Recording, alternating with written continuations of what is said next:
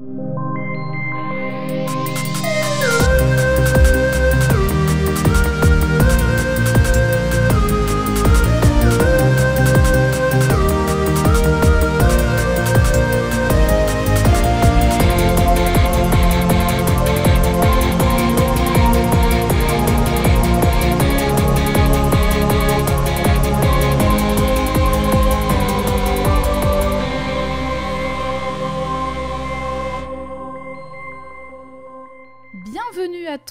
Tous dans ce nouvel épisode de Codex au féminin et au pluriel. Et cette semaine, je suis accompagnée par, oh, surprise, ma co-hôtesse Jade. Salut Jade. Salut Yeah Comment ça va Si fort Bah écoute, ça va et toi Ça a l'air d'aller Ça va. Écoute, je, je viens de terminer Resident Evil 8, Resident Evil Oh. Village. Alors, Je suis ravie d'avoir terminé parce que, oui, à l'intérieur de ce jeu, il y a une partie, toute une partie du jeu, dans une maison de l'horreur, emplie, remplie à bord de poupées en porcelaine. Je le savais. de savais. qui font peur. C'était l'un des pires moments de ma courte vie. J'ai haï tout simplement tout, tout ce moment. C'était immonde. En plus, il y a un bébé fœtus, enfin un fœtus du coup géant qui te poursuit Quelle en horreur. pleurant en mode Eh, eh C'est la pire chose. Les Mais pires coup, cauchemars, quoi. Ça marche. C'est- un très très bon jeu, mais j'ai adoré le jeu autrement. Mais donc voilà, je suis ravie que ce soit terminé. Mais je, je savais parce que en fait euh, j'ai envie de j'ai envie de regarder un let's play et euh, j'ai vraiment peur justement de ce passage là les vrai, parce que j'ai vu des captures d'écran et tout et ça me fait bader mais vraiment Mais quand tu regardes un let's play, il y a un intermédiaire entre les deux, du coup ça fait beaucoup moins peur. bon Si j'y ai survécu, ça va, tu peux le faire.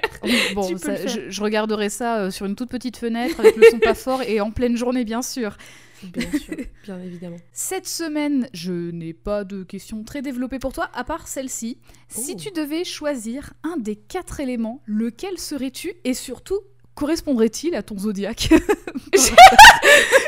Que ma réponse, elle est le feu. Et d'ailleurs, mon, mon signe du zodiaque, c'est la terre, c'est pas le feu, parce que je suis taureau. D'ailleurs, si vous écoute- écoutez cet épisode le jour de sa sortie, c'était mon anniversaire hier. Voilà. Bravo Joyeux Bravo à moi. Merci, merci, j'ai 96 ans. C'est faux. C'est faux, Bien. elle en a 97 parce qu'elle vient de prendre un an, bien entendu. Bien évidemment. Mais oui, donc je dirais le feu. Et je me souviens quand j'étais jeune, je sais pas pourquoi c'était. Je j'étais à fond sur euh, les quatre éléments et, et tout ça. Et parce peut-être parce que j'aimais bien Avatar et tout ça et, et Ah les ouais. mangas, les animés, et tout, tout ce genre de choses. Et j'ai, j'ai- je me suis toujours associée au feu alors que mon signe du zodiaque dit la terre. Et en fait, quand je lis, bon après c'est ça reste des interprétations et on, peut le dire, le diront certains, un truc de charlatan. Mais quand on lit les choses du zodiaque et les interprétations des signes du zodiaque et euh, des, des quatre éléments, la terre me correspond bien plus que le feu. Mais en fait, je pense que j'aimerais faire ressortir cette partie euh, feu de moi, cette partie flamboyante, cette partie pleine de dangers et pleine de risques. Alors, Alors, que je quitte, à pense être que sur je- des... quitte à être sur des propos de charlatan, euh, on peut regarder dans tes ascendants, peut-être qu'il y a du feu par là. peut-être je suis ascendant. J'ai oublié Scorpion, je Ah. crois. je. Scorpion, j'ai bien raison. Ah. je suis ascendant. D'accord. Alors bah du coup... Et le, euh, le voilà, vous le saurez, vous serez ravis de le savoir. Ma lune étant Cancer, je ne sais absolument pas ce que ça veut dire. Eh bien, je suis Hmm. ravie de l'apprendre parce que figure-toi que moi aussi, j'ai toujours été très intéressée par l'élément du feu. Mais finalement, aujourd'hui, effectivement, je me sens plus proche de l'élément de l'air. Et, Oh. surprise, je suis balance, ascendant balance, donc c'est j'ai vraiment la totale. Donc tu es une poucave. En fait. Exactement. Et balance euh, dans l'astrologie, euh, charlatanisme si vous le voulez, quoi qu'il quoi qu'il en soit, balance est un signe d'air, donc Oui. du coup je suis doublement signe d'air, voilà, c'est j'ai vraiment le tu jackpot. tu- voilà vraiment ton signe astrologique colle à toi. Voilà, bah, ça, moi ça me correspond Bravo. plutôt bien. À noter que bon, c'est voilà, c'est costaud quand même. hein, euh, être balance, c'est euh, toujours l'indécision, l'anxiété, tout ça, tout ça. Et euh, ah, c'est moi hein, finalement, après tout. Du coup, avis, est-ce- pourquoi je te pose cette question hmm, J'aurais pensé que ta question m'aurait aiguillée, mais en fait, comme j'ai absolument aucune idée avec tes indices, Ça n'est ah. pas. Quoique. hmm, Hmm. beaucoup de personnes ont proposé des choses. Du Ah, peut-être qu'on pourra, on, on pourra recoller les morceaux. Je vais peut-être rappeler les indices. Bien sûr. Le premier était une partie d'un tableau. Si je ne m'abuse, le tableau La naissance de Vénus de Botticelli. Tout à fait. Voilà. Tout à fait. Et donc cette partie de ce tableau est une partie où l'on voit un monsieur, une personne qui souffle très fort d'ailleurs, qui a le visage tout tout, tout rouge. Oui. Jade a beaucoup rigolé quand je lui ai envoyé l'indice. hein, euh. Fait- Je sais pas pourquoi ça me fait mourir de rire. Et il y a une, une dame, une autre personne accrochée à ce monsieur qui, qui, qui ne souffle pas, elle. Et le deuxième, indi- et le deuxième indice était une autre œuvre, une autre œuvre d'art qui n'est autre que Rosie la rifteuse de Mhm. Norman Rockwell. Non. C'est pas Norman Rockwell Il me semble Non, c'est. Alors, c'est l'affiche We Can Do It de J. Howard Miller, qui est euh, aussi appelée moi. Rosie la rifteuse, exactement. euh, Autant pour moi. Voilà. Pas En de tout cas, oui, c'est cette euh. affiche, fameuse affiche avec la, la- la dame qui tient sa manche et qui, qui flexe son biceps. Oui. Voilà ma, ma réponse face à ces indices, cette devinette du vendredi.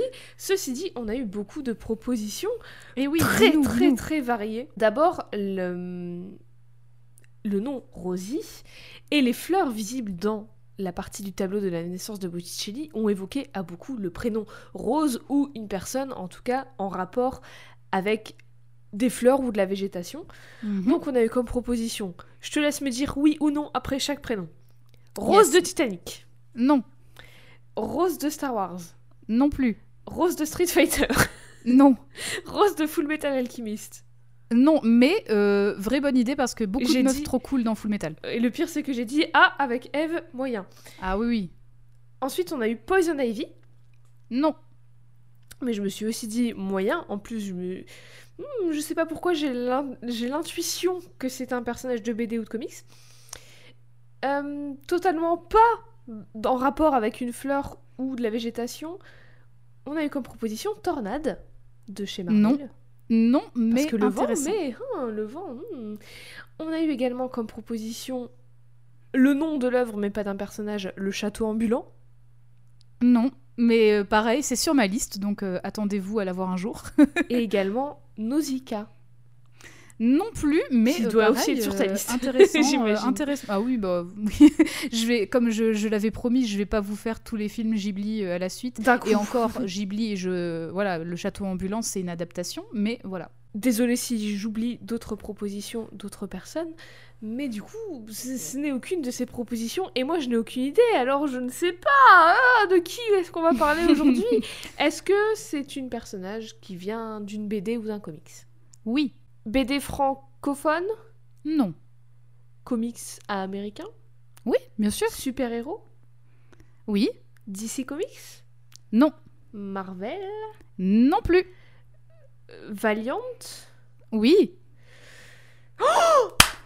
Attends, alors j'ai le rapport avec le vent, mais est-ce que mais c'est quoi le rapport avec Ah bah est-ce que tu vas nous parler de Face? Bravo, Jade, bravo.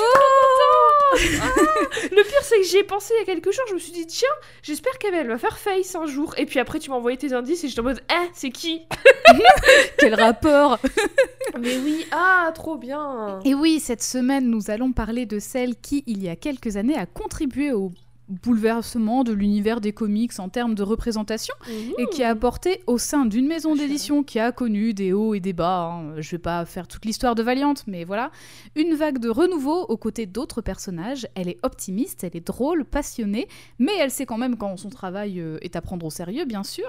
Elle écrit des potins le jour et elle sauve des chiots la nuit. Et oui, cette semaine, je vous parle de Face. Bravo, Alors, bravo, hâte. Bravo, oui, alors bravo. Et c'est pour ça justement que je disais que Tornade et Nausicaa, c'était très malin, parce que effectivement, je vais y revenir, mais ça a à voir avec ce personnage qu'on retrouve dans La naissance de Vénus de Botticelli. Pour l'écriture de cet épisode, j'ai travaillé principalement en lisant des comics, euh, vous l'aurez sans doute deviné. Mhm. J'avais commencé à lire la série Harbinger de 1992, je vais y revenir, qui a été Oui. scénarisée par Jim Shooter et dessinée par David Lapham. Euh, mais elle était très très ciblée sur euh, Peter Stanchek, donc le héros, et c'était long. donc, donc, par manque de temps et aussi pour correspondre à une version un peu plus récente de, de Faith, j'ai surtout lu la run de la série Harbinger faite en 2012, scénarisée par Joshua Dysart et dessinée par énormément de personnes, dont Uh-huh. Rafa Sandoval, qui est le seul dessinateur que je connaissais déjà dans le lot.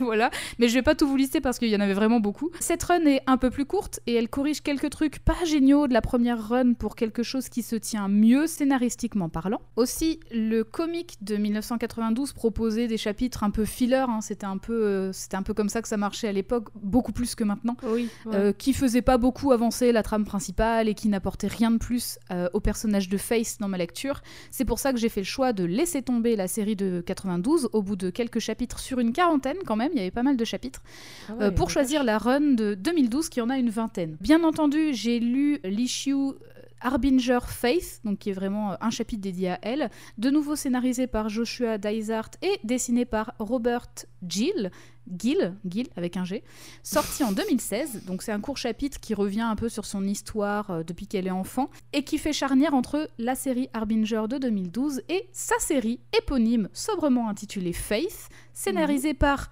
Jodie Hauser, enfin une femme à Oui, c'est ce que j'allais dire, c'était mecs pour l'instant. Enfin une femme, exactement, et dessinée par Francis Portela, Marguerite Sauvage et tout plein d'autres artistes, Oh.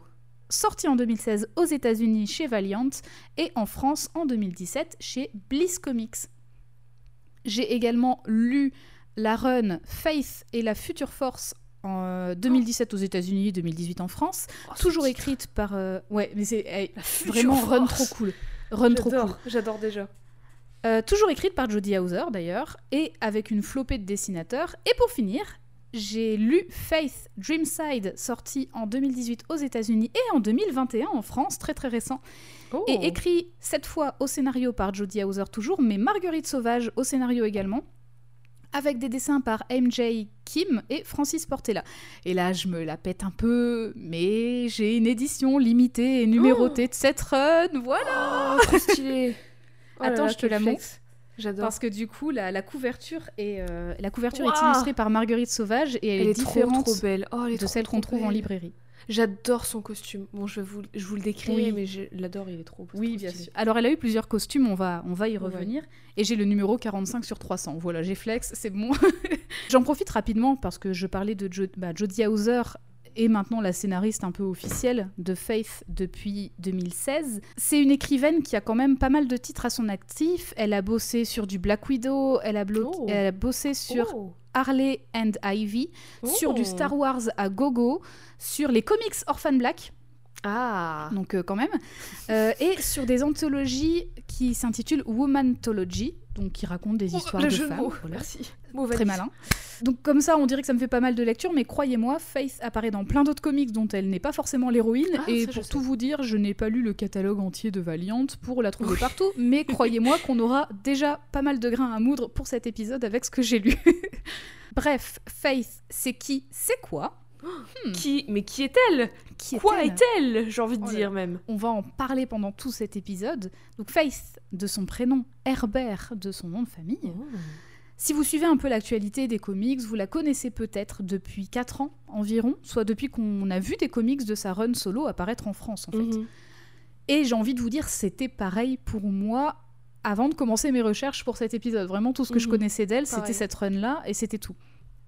Mais Faith, en fait, elle est là depuis bien longtemps et ça commence dans les années 1990. Oh là là. Quand même. Eh, J'étais même pas née. Et Euh, pourtant, j'ai ans. 97 ans. Et oui. J'- j'étais j'avais pas je savais pas lire en fait c'est simple Voilà.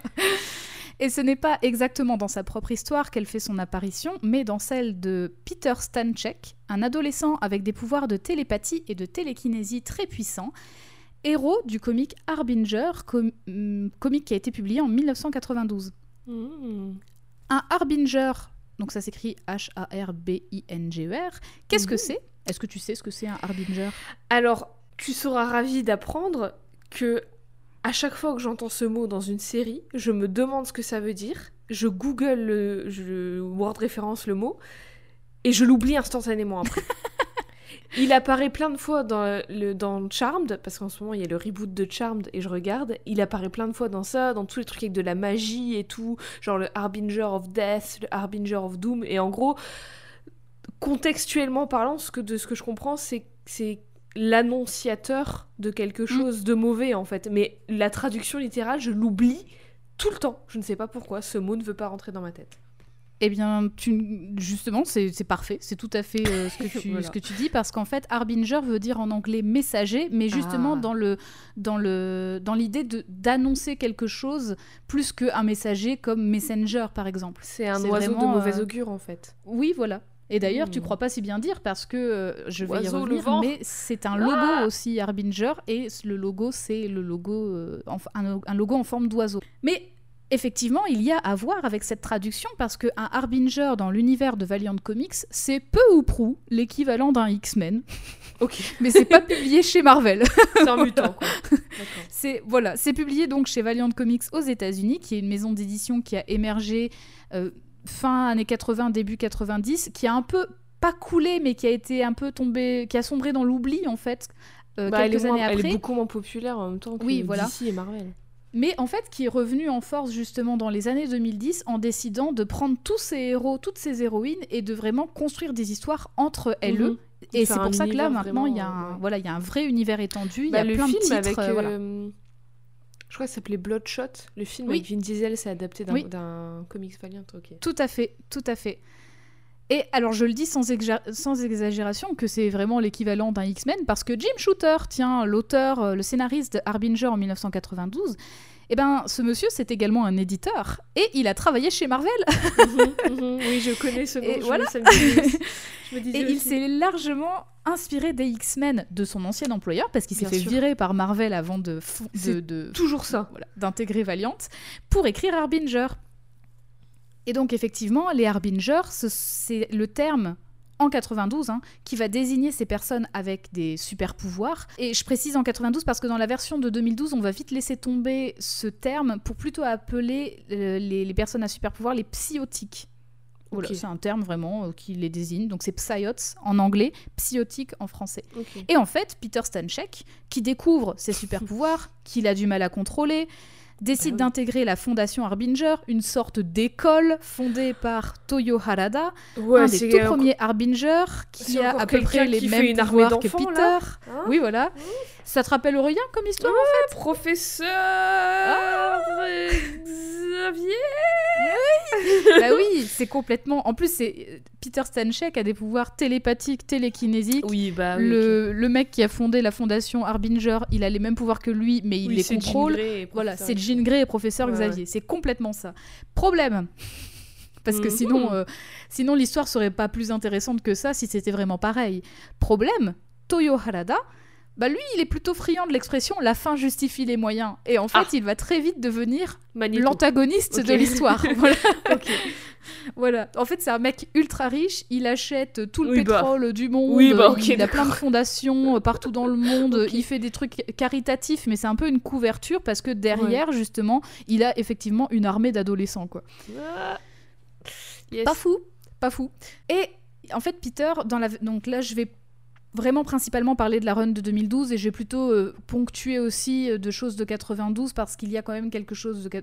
quelques petites choses de 92 qui, Mhm. qui peuvent un peu euh, voilà, Mhm. accentuer tout ça. Mais en tout cas, dans les deux runs, quoi qu'il en soit, Peter a un meilleur ami et en tout cas, son meilleur ami va un peu entraver le- l'emprise que peut avoir la fondation Harbinger sur Peter. En gros, Toyo Harada, il va se dire tant que son meilleur ami il est dans le chemin, on peut pas avoir une emprise complète sur lui parce qu'il hésite, parce que voilà. Donc du coup, dans les deux cas, ils vont tuer le meilleur ami Oh. de Peter. Non. Question, du coup, les Oui. deux runs, en fait, c'est la même histoire. La deuxième, c'est un reboot, en fait. Alors c'est un reboot quand même avec euh, un peu plus d'enjeux parce que Oui, je vais, je dire, vais c'est pas une suite. différences, mais non non c'est pas une suite, c'est vraiment un reboot. Euh, ça se passe, euh, ça se passe en, en Pennsylvanie. Il y a, bon, il y a par exemple une perso qui s'appelle Chris Hathaway, qui est une amie d'enfance de, de Peter, qui va, euh, ils vont, ils ont complètement refait son cara design en tout cas pour elle. Pas les autres, pas trop, mais voilà, en tout cas, il y a, voilà, il y a quelques petites choses qui changent. Mhm. Il y a des, des- quelques petits euh, éléments scénaristiques qui vont changer aussi, mais la toile de fond, c'est grosso modo la même. Et bon, après, j'ai pas tout lu de 92, hein, comme je vous l'ai dit, mais en tout cas, en 2012, il y a vraiment un, un gros background qui est fait aussi pour le méchant, pour qu'on comprenne pourquoi il se comporte comme ça. Ok. Que en 92, bah, c'est juste un méchant ouais, et il on est sait pas pourquoi. il est Il est très riche et il est méchant, voilà, c'est ça. Ce qui est une. Ce qui est. Oui, réaliste. Oui, pourquoi pas on Finalement, euh, qui s'en fiche L'art de lui. imite la vie, j'ai envie de dire. Voilà. Euh, quoi qu'il en soit, le meilleur ami dans les deux cas de Peter Oh. est assassiné par la fondation Harbinger et donc Peter va se rebeller et faire sauter la tour de la fondation Harbinger Justifié, je trouve. parce qu'il est, Comme oui, réaction. il est très en colère et voilà. Après cela, Peter Stanchek est en cavale et va se mettre en quête d'autres jeunes comme lui qui pourraient être manipulés par Harada. Dans le comic de 92, il va intercepter le courrier que doit recevoir la Fondation Harbinger parce qu'en fait tout passe par des annonces dans le journal et c'est les jeunes qui, qui envoient du courrier en disant bah en fait moi j'ai des trucs bizarres qui se passent chez moi et tout et c'est comme ça qu'ils sont recrutés. J'ai des trucs bizarres qui se passent dans mon corps. ah. Mais du coup, du coup on est bien d'accord qu'en 2012 bah aucun jeune ne répond à une annonce dans le journal donc forcément ils ont bah, des autre chose annonces ça. Indeed, j'en sais rien. Oui voilà. Ou alors ils ont Bonjour, des cherche recruteurs. taf euh, après les cours. Voilà, c'est ça, c'est plutôt des recruteurs comme ça. Pour Ouais. le, pour le Ou cas alors de des Face, recruteurs ça va être comme ça. les recruteurs de sectes ou de ventes pyramidales. Bah, Oh, dans les, dans les malls, tu sais. Est-ce que ça te dit d'avoir ta propre voiture et de faire ta propre argent? Tout ce que tu as à faire, c'est d'écouler tous ces colis Herbalife. Whoopsie En tout cas, il intercepte le courrier en 92 pour mettre en garde d'autres jeunes comme lui, tandis qu'en 2012, en- dans le comic de 2012, il va surtout directement aller chercher les informations dans la tête de ses ennemis. Ah, Pour savoir, voilà. vrai, ouais, j'avoue.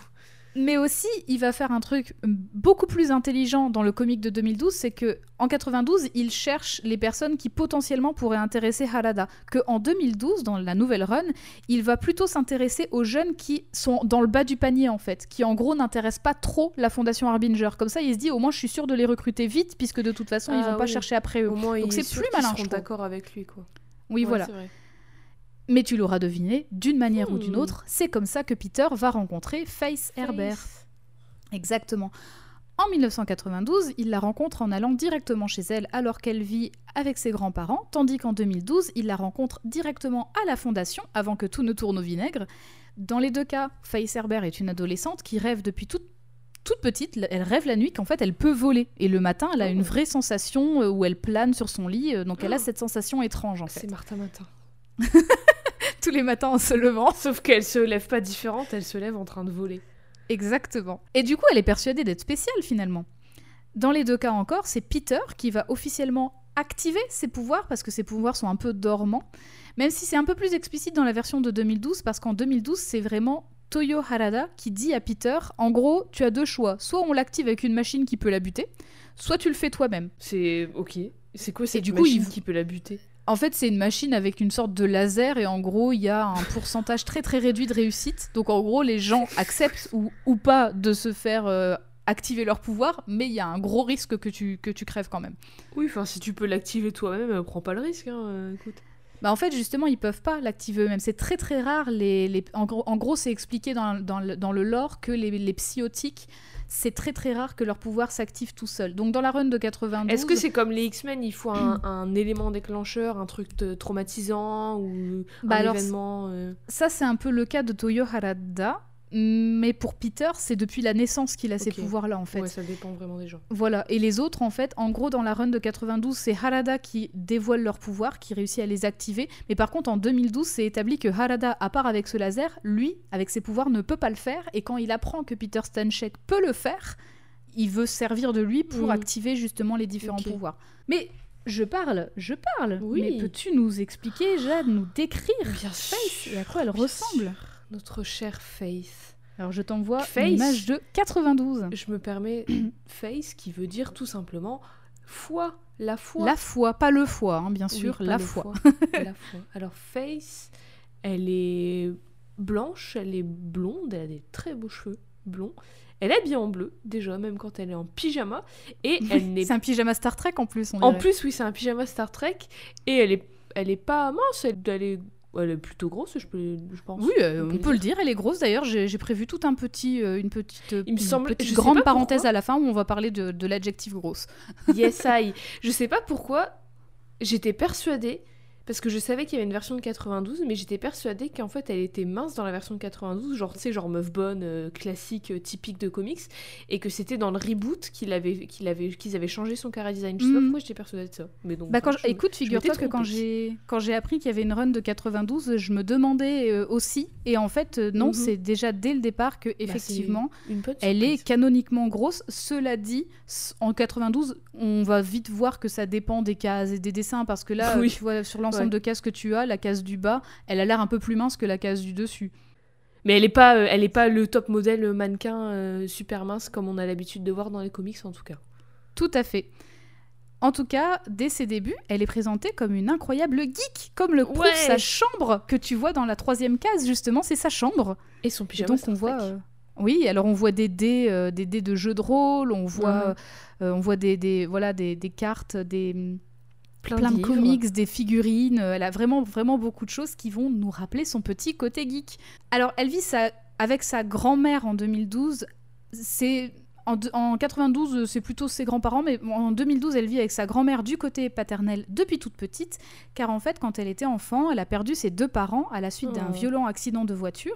Et son côté geek, parce que j'insiste beaucoup dessus, mais c'est ce qui fait Face, elle le tient particulièrement de son père. C'est à la mort de ses parents qu'elle hérite de tous leurs biens, et notamment leurs comics, qui donc euh, Oh. finalement sont des histoires qu'il euh, et elle Oh. aimaient lire. Qui lui ont légué, c'est beau. Tout à fait.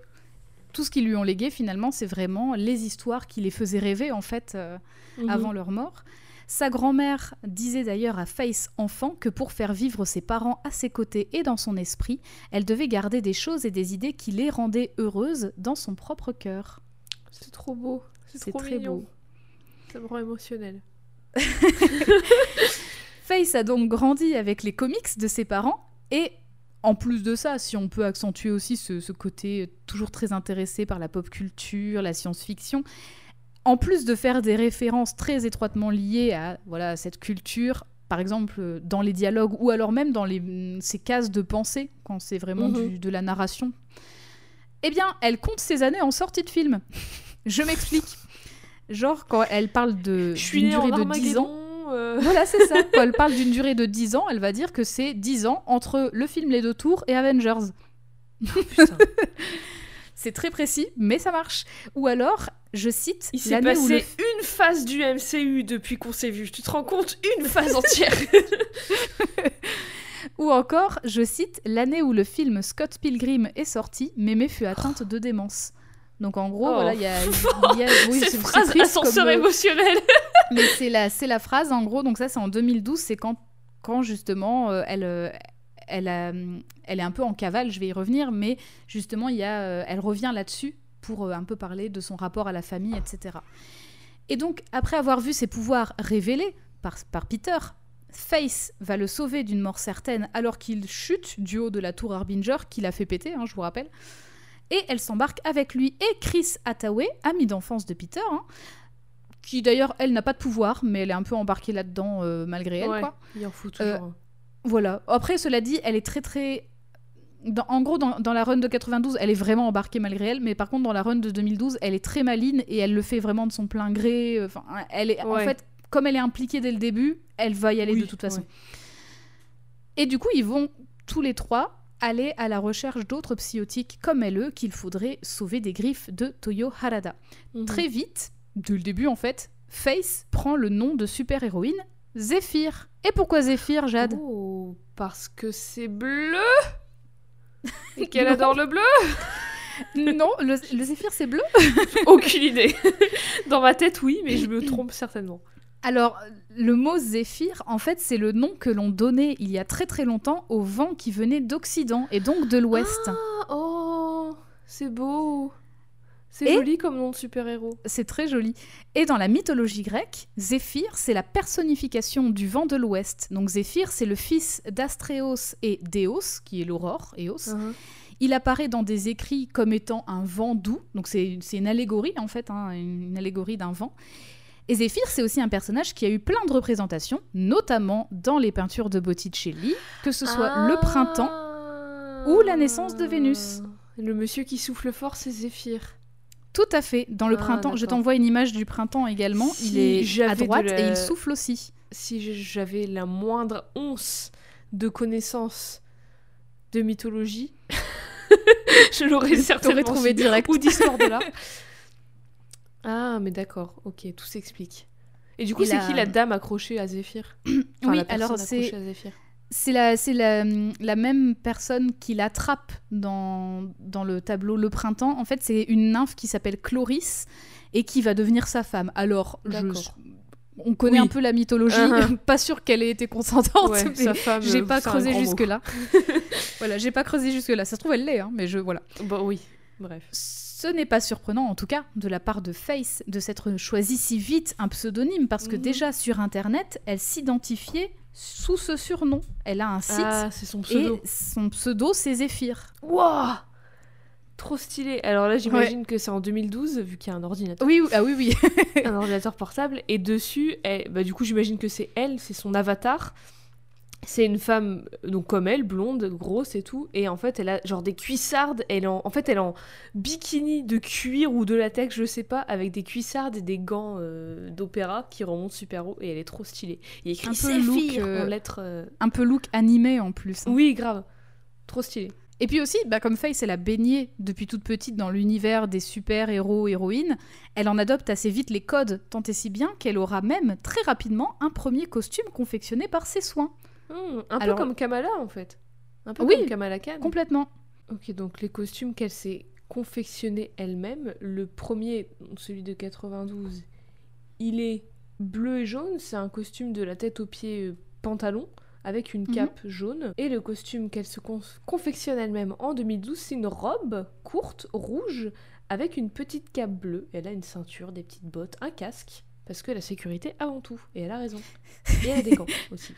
Un casque, et alors en fait, elle a, c'est un casque en aluminium parce que c'est euh, pour elle la technique pour pas que Toyo Harada rentre dans Oui. sa tête. C'est comme le, le truc dans les films de tu te mets un casque en papier d'alu pour que les aliens ils, ils te contrôlent pas ou je sais Oui, pas dans, quoi. Fu- dans Futurama aussi. Bah, dans ils ont- Futurama, ils ont évoqué ça. dans plein oui. Et d'ailleurs, Oui, dans c'est vrai. je me permets de noter que bon après ça dépend des dessinateurs des dessinatrices, mais Bien dans le- la version 92, elle est beaucoup plus elle est moins grosse que dans la version 2012 et dans la version de 2012, ses muscles sont moins dessinés aussi, je Mhm. trouve. Après Ouais. c'est cette planche là en particulier. Oui, oui, il y a eu, alors il y a eu quelques dessinateurs différents en 2012 et après on, on le verra avec d'autres euh, dessins également, mais c'est vraiment selon les dessinatrices. Mais c'est vrai qu'en 92, comme je le disais, ça dépendait même vraiment des planches en fait. Ouais. Ça pouvait être le Oui, même dessinateur, mais d'une planche à une autre, c'était complètement différent. Ouais. Et je pense que ça montre bien aussi le, le peu d'habitude euh, que les dessinateurs avaient de dessiner différentes morphologies, tout simplement. hein.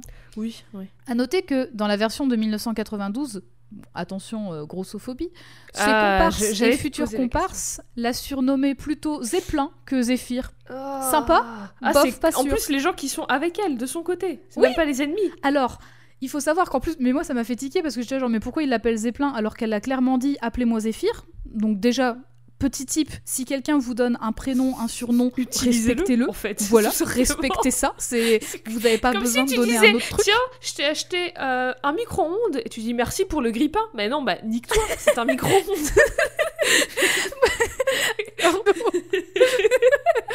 Mais du coup, Zeppelin plutôt que Zéphyr, pas sympa. Et à noter aussi que c'est entre eux. Et quand il y avait des gens extérieurs qui l'appelaient Zeppelin, ils avaient le culot de dire par contre c'est Zéphyr pour toi. Non mais ça va, tu vas te calmer par contre. ah oui, sont en mode. euh, L'excuse, c'est bah, qui aime bien châtie bien, nous on a le droit. Ouais. Mais enfin, si ça la rend triste, euh, si elle rigole pas avec vous, bah non en fait. Oui, voilà, pas, pas très sympa. Et en plus, elle, elle insistait vraiment pour que ce soit Zéphyr, donc Ouais. euh, pas fou. Bref, très vite, IL vont partir à la recherche d'autres jeunes comme elle et eux. Ainsi, IL euh, rencontre pardon, Charlène Dupré, jeune Oh, stripteaseuse qui... Alors, française ou pe- peut-être... euh, oui, ou, Ou alors... Nouvelle-Orléans. Oui, je pensais plutôt à ça, justement. Mhm. Mais je sais... J'ai pas noté euh, si c'était encore en Pennsylvanie ou pas euh, qu'il l'a recrutée. En tout cas, c'est une jeune stripteaseuse qui euh, vraiment vit pas des choses très drôles avec son mec toxique. Ah. En raison de son métier, elle a déjà son surnom, c'est Flamingo. Oh, stylé. Et Flamingo, oui, alors stylé. Mais en fait, c'est parce qu'en 92, elle était vraiment dépeinte comme la meuf qui, qui fait le rose par-dessus tout. Donc euh, voilà, c'était vraiment à ce point-là. Ouais. Euh, Après, et son super pouvoir? Oui, moi aussi. Son super pouvoir, c'est quoi C'est qu'elle se tient avis sur une jambe et elle a un équilibre de ouf. Voilà. Oh, bah, pour son métier, c'est parfait. Bah ouais, bah écoute. Eh bien non, elle contrôle le feu. Et c'est pas plus mal parce qu'elle va littéralement cramer les couilles de son désormais ex pour Ah, tous les abus qu'il lui a fait subir. Bravo. Voilà, chais. Bravo à elle. Bravo à elle. Meilleure réaction. Exactement. Par la suite, la petite équipe va partir à la rencontre euh, de, de John Torkelson, également appelé Torque, qui est un jeune homme en situation de handicap qui a les membres atrophiés. Mhm. Et une fois que Peter a activé ses pouvoirs, il devient super fort et il peut transformer son corps à l'envie grâce à une sorte de carapace humaine. Donc son corps est dedans, en fait.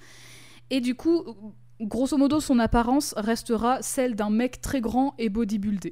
Ok. Voilà. Et il est très fort, du coup. Oui, bah évidemment, bien sûr. Voilà. Parce que ça, les muscles égalent la force, c'est logique. Bah évidemment, bien sûr. Le corps humain n'est pas pas plus compliqué que ça, bien sûr. C'est ça. Alors ça, c'est la version de 2012. Et Peter va révéler les pouvoirs de tout le monde, mais dans la version de 92, par exemple, pour Torque, c'est juste un gars déjà costaud à la base et qui, a- bon, qui est pas très très malin non plus, mais en tout cas, c'est juste un mec méga fort et déjà vraiment, euh, vraiment costaud, quoi. On est sur presque un Gaston sur 20 dans La Belle et la Bête, tu vois, vraiment euh, hyper baraque. ok, je vois. C'est vraiment la meilleure impro que j'ai pu sortir, désolée. Et c'est ensemble qui, elles, forment désormais l'équipe des Renégats, soit l'équipe Oh. de Psiotique qui va affronter la fondation Harbinger, montée par Toyo Harada, mais surtout affronter ce dernier, même si ça, c'est plutôt l'objectif de Peter. Je Ouais. rappelle d'ailleurs, hein, si, si jamais c'était pas clair, que je me focalise vraiment sur la run de 2012 et que on arrive à la fin de mes clins d'œil de celle de 92. Donc j'en profite pour faire un point pouvoir. Oui, point pouvoir. Et oui, parce qu'à ce moment-là de l'histoire, oui, tout. à ce moment-là, bah, à ce moment-là de l'histoire du comic Harbinger, 92 comme 2012, elle vole et c'est tout. Ok, Voilà. c'est déjà bien. C'est déjà Fin du point pouvoir. franchement. Mais en tout cas, au cours du comic de 2012, elle exprime de temps en temps sa frustration de ne pouvoir porter personne, par exemple, quand elle vole. Alors que Peter, lui, avec ses pouvoirs télékinésiques, il peut le faire, il n'y a pas de problème. Et cela dit, c'est pas parce qu'elle vole qu'elle est forcément inutile en cas de combat ou de conflit. D'ailleurs, à noter que, justement, je l'avais pas encore trop évoqué et j'ai hâte de se poser la question, mais effectivement, il y a parfois, très rarement, mais je vais y revenir après, surtout sur la- l'ancienne run, il y a parfois des commentaires désobligeants à l'égard de Face, not- notamment vis-à-vis de son poids et de sa taille, mais c'est surtout des, j'allais dire des PNJ, mais pas des personnages principaux. Donc soit c'est des méchants, soit c'est des personnages qu'on voit une case, genre des, tu sais, Ah des oui, Mais personnages ça, ça veut quand euh, même enfin, dire voilà. que la personne qui écrit, elle s'est dit on va faire un personnage qui sert à rien, mais on va lui faire dire un truc méchant.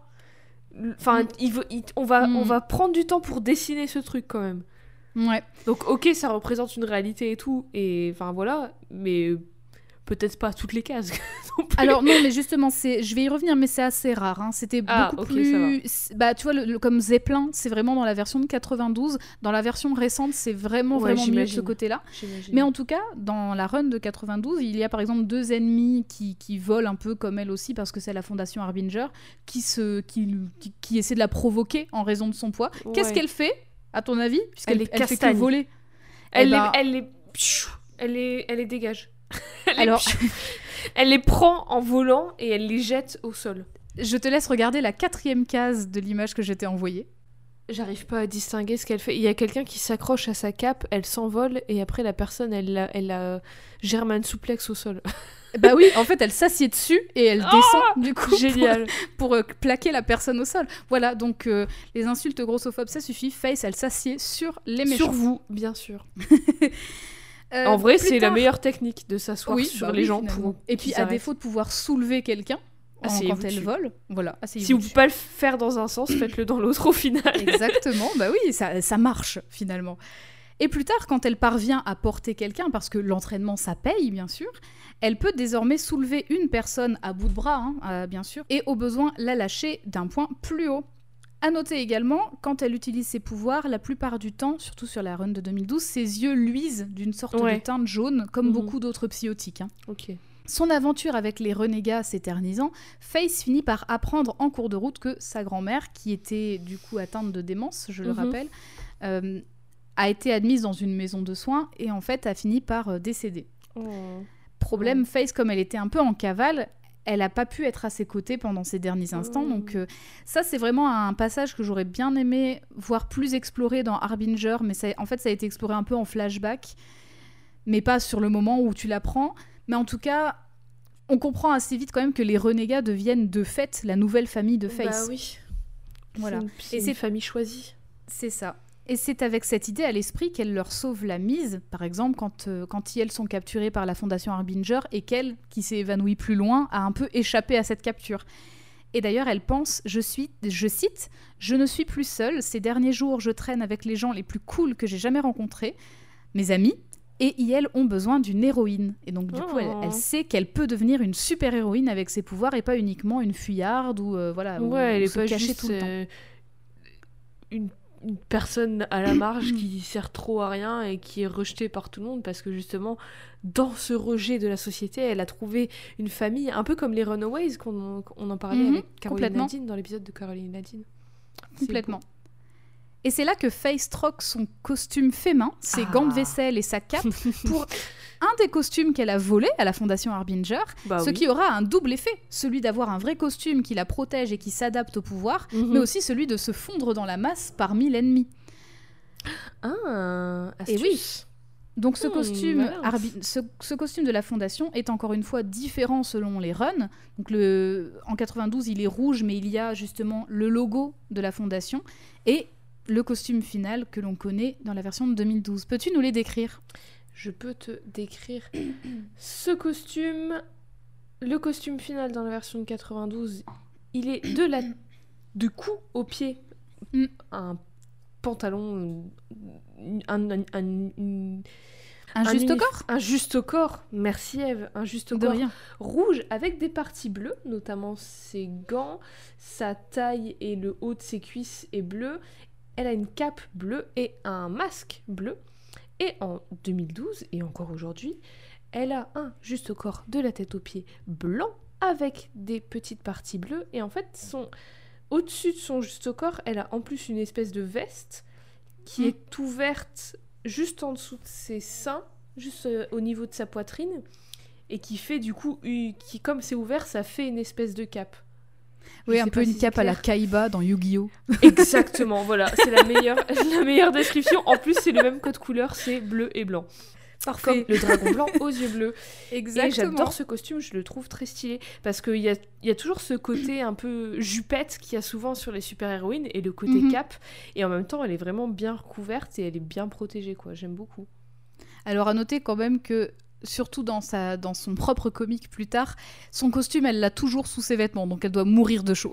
C'est clair. Vraiment, elle doit Mais crever de peut-être chaud. que c'est un- peut-être que c'est comme les trucs Décathlon, ça régule ta température. Ah oui, Parce que c'est quand même un costume fait par les, les big boss. Ah oui. tu vois. bah oui, oui. Et effectivement, donc là, on le voit pas sur l'image que j'étais envoyée, mais au départ, son costume blanc et bleu, donc euh, qui sera son costume final, elle a une sorte de, de badge ou de patch qui, a, qui fait une forme d'oiseau dans un rond. Et oiseau, pourquoi? Parce que Harbinger, le Mhm. messager, et donc du coup, c'est un logo qui ne sera plus là quand elle va euh, faire sa, sa- sa carrière plus tard euh, dans. Face, donc dans la série Face. Et je vais y revenir. En tout cas, ce costume fait que Face se sent plus puissante et c'est le Mhm. costume qu'elle conservera effectivement par la suite. Je rappelle d'ailleurs que les renégats, comme leur nom l'indique, bah, ils sont pas vachement appréciés, quoi. Oui, bah oui. du coup. Et c'est pourquoi elles sont constamment en cavale. J'ajoute également que, de manière générale, la série Harbinger, donc nouvelle version, c'est assez dark, en fait, vis-à-vis ouais de l'histoire des personnages et tout. Ils ont tous vraiment une histoire assez tragique. Il y a, il y a vraiment... C'est, c'est, Oui, c'est bah, pas... Face a perdu ses deux parents, sa Oui. grand-mère. euh, pas ouf. Mais en fait, Face, on a... Bah, comme nous, on connaît particulièrement sa série en solo, elle Ouais. est assez pétillante et tout. Oui, et en bah, fait, grave. Harbinger, c'est beaucoup, beaucoup plus dark. Et Mhm. justement, c'est Face qui fait qu'en fait, tout contre, contrebalance ça parce que elle aussi, elle a pas une vie euh, super cool, quoi. Elle a perdu ses parents jeunes. Sa grand-mère, Mhm. elle, elle, euh, elle finit par décéder dans, le- dans le, pendant qu'elle est euh, en cavale. Mais malgré ça, elle est quand même tout le temps positive. Elle, elle Mhm. voit toujours le bon côté. Elle voit très souvent le bon côté des choses. Toujours, c'est un peu exagéré, mais en tout cas, elle arrive à faire la part des choses. Mhm. L'histoire avance et elle sait qu'elle est spéciale pour une raison. Alors au bout d'un moment, elle en a assez de fuir Elle en a assez aussi de braquer des petits commerces et des banques parce qu'ils le font pour survivre, parce qu'ils n'ont Bah pas de oui, ils thunes. sont bien obligés, ouais. Et donc, du coup, pour affronter la Fondation Harbinger, Face, elle pense qu'il faut commencer par retrouver les autres psychotiques et les protéger de Harada. Oui, parce que c'est- bien beau de recruter les gens et de dire hey, ils sont méchants, mais au bout d'un moment, faut faire un truc. Bien sûr. C'est elle qui va défier l'autorité de Peter Stanchek parce que c'est plus ou moins lui qui commande l'équipe. Ouais. Et en fait, lui, il est aveuglé par son désir de Mhm. vengeance et aussi, bah, il est en deuil en fait parce que son meilleur ami est Mhm. mort quoi à cause de la fondation. Face, elle, elle veut aider les autres et c'est ainsi qu'elles feront la connaissance d'autres jeunes qui, qui elles vont sauver, comme la jeune Monica Jim qui est vraiment une préado, donc euh, qui a 12-13 ans, Mhm. euh, quelque chose comme ça, qui est, qui est assez jeune, alias Animalia. Oh. Et elle, elle fait des projections astrales de créatures et d'autres Wow. animaux. Et elle peut se faire englober par sa projection astrale. Putain, c'est les animorphes, mais euh, dans la vraie vie. C'est très... Je m'attendais pas. J'imagine une couverture où elle se transforme en petit animal comme les animorphes. Ah oh, ça m'effraie ces trucs. Oui. Ils aussi vont aider Octavio Cortez, alias Oh. AX, A avec un arrobase et un X majuscule. Oui. Et lui, c'est un, ado, c'est un ado hacker moderne. très très. Oui, voilà, c'est un ado hacker très très expérimenté.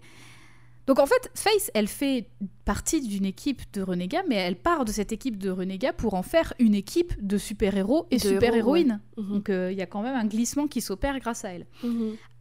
À la fin de leur aventure ensemble, bon, il se passe pas mal de choses, donc je vais un peu écourter, mais Face et Torque vont finir par beaucoup se rapprocher et ils vont Oh. entamer une relation. Oh. Mais pas longtemps après, donc c'est le dernier, c'est Me vraiment dis pas le que grand Thor qui combat. meurt. Alors, j'ai pas. Alors, en 92, il meurt, mais j'ai pas lu assez pour savoir s'il y avait un le truc. crève Par contre, en d'elle. 2012, Pas ce n'est pas Torque qui meurt, c'est Flamingo qui meurt pour Oh. sauver Face. C'était Oh. soit elle, soit Face, et c'est Flamingo qui se sacrifie pour Attends, mais sauver il y a tout Face. le monde qui meurt dans ce truc. Moi, je pensais que Ah, Face, bah. c'était je vole et j'ai des amis et je vais au, lycée et tout se passe bien. Euh. J'avais prévenu que c'était Dark, hein, Harbinger. Une fois cet affrontement passé, parce que c'était vraiment un des très gros affrontements, il y avait les sbires, il y avait Toyo Harada, tout le monde en même temps, mais c'était un Oui. peu le bordel. Une fois cet affrontement passé, les renégats se séparent car Peter disparaît. Face prend conscience que cette aventure lui a permis de passer de l'adolescence à l'âge adulte Mhm. et que, en fait, ce qu'elle veut, et ce qui lui semble essentiel avec ses pouvoirs, c'est d'aider les autres avec. Et Mhm. ça, Torque, lui, il refuse de le voir parce que pour lui, tout est terminé. Peter a disparu, Flamingo est morte. Ah oui, pour lui, lui, en fait- c'est fini. Il veut Oui, plus voilà, utiliser pour- ses pouvoirs, il finit. Ben pas pour d'autres, en tout cas. En tout cas, il va utiliser, il va continuer d'utiliser son pouvoir euh, pour euh, sa, sa sorte de carapace. Donc il va garder son apparence d'homme super fort. euh. mais lui, il veut profiter de ses pouvoirs pour lui et vraiment se retirer de, de ça, quoi. Mais Face, elle préfère protéger les autres avec ses pouvoirs, donc elle décide de quitter Torque Mhm. et de quitter la Pennsylvanie pour s'installer à, à Los Angeles et Oh. la jouer solo. Bon, entre deux, elle a rejoint une autre équipe de psychotiques qui s'appelle Unity, mais elle l'a très vite quittée. Mais en fait, je vais pas partir plus en détail là-dessus parce que j'ai pas lu la run. Donc euh, voilà. Unity comme nom, c'est très. euh, Ouais. mm, À voilà. savoir que euh, dedans, il y a une psychotique qui travaillait pour la fondation Harbinger qui a un peu justement euh, changé d'avis en cours de route, qui s'appelle Livewire et qui est quand même vachement cool. Ah, je connais Livewire. Mm, Elle est très, très cool. Je la connais. Alors il est temps de faire un petit point pouvoir. À la fin Oui. de Harbinger, Face peut toujours voler, mais maintenant ça y est, elle peut faire voler d'autres personnes avec elle, que ce soit à bout de bras ou aussi en, en faisant léviter à ses côtés. Donc elle- elle peut... Elle contrôle gros, le vent au final. Bah, en fait, c'est plutôt une sorte de champ télékinésique sans en être un. Il y a un genre de champ euh, jaune autour. Donc elle peut transporter des personnes et aussi des objets ou des substances assez lourdes. Je dis substances comme par exemple, s'il y a un incendie, elle peut transporter l'eau dans son champ, en fait. Waouh, stylé. Voilà. Ok. Donc elle vole et elle peut faire voler des trucs. Et des gens. Voilà, tout à fait. Et c'est là que commence son aventure en solo, relatée dans sa propre série éponyme Face en 2016. Dans cette run, la super-héroïne est désormais connue en tant que Face. Plus personne Mhm. quasiment n'utilise le nom Oui, ce que Zephyr. j'allais dire, Zephyr, c'est fini en fait. C'est son Bah nom oui, de fait, super-héroïne, c'est- c'est son prénom. Voilà, en fait, euh, maintenant tout le monde la connaît sous le nom de Face. Mais de ce fait, elle a besoin d'une identi- d'une identité secrète Ouais, pour la vie de bah tous les jours. Ce que j'allais dire. Et on apprend que cette identité, Summer Smith, est une Oh. référence à Scott Summers, qui est, Jade Un putain d'X-Men Putain, mais le gars, mais il a tout repompé d'X-Men C'est Cyclope, bien évidemment. C'est Cyclope. Alors, le bon, mec c'est Jo-. Enfin, un des Je rappelle que c'est Jodie Hauser qui a écrit du coup cette run-là, Oui, mais je mais pense bon. que c'est un, un- une C'est un ref, clin hein, clairement, bien sûr. Buffy Summers aussi, Grey. donc Euh, euh, de. Buffy contre les vampires, et Matt Smith, du coup. Le onzième docteur. Exactement. Donc que des rêves de geek, on l'aura Bah, bien, compris. C'est une geekette. Voici à quoi elle ressemble en tant que Summer Smith, Oh. avec sa perruque et ses lunettes. Elle, est, elle a une perruque rousse, courte, des cheveux courts roux, et des grosses lunettes, on dirait des lunettes de laboratoire. Il y a le- il- les, la monture, en fait, elle, il y a que une, elle est colorée que au-dessus, en vert.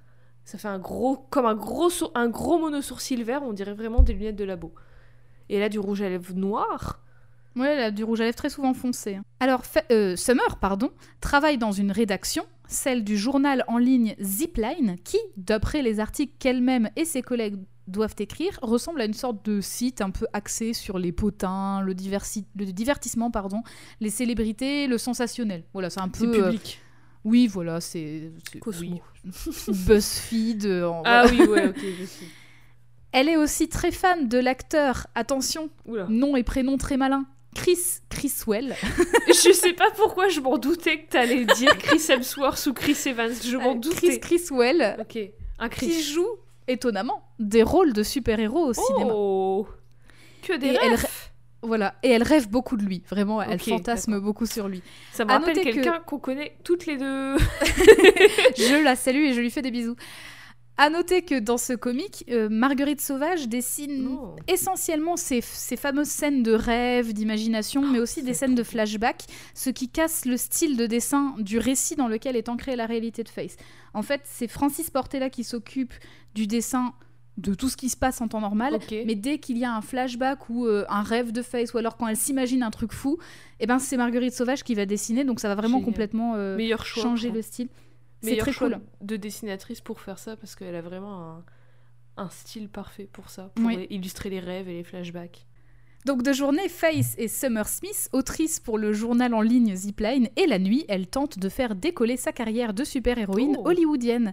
En tant que Faith, elle agit seule sur le terrain, mais elle est toujours en contact avec AX, AX qui lui donne des informations. À part AX et Archer, un ami de Faith qui est littéralement un archer, Bah, euh, pourquoi Voilà. faire compliqué quand Exactement. on peut faire simple? Exactement, elle le kiffe un peu. On va Oh. pas se mentir, elle le kiffe un peu. Il y a beaucoup Personne- de face.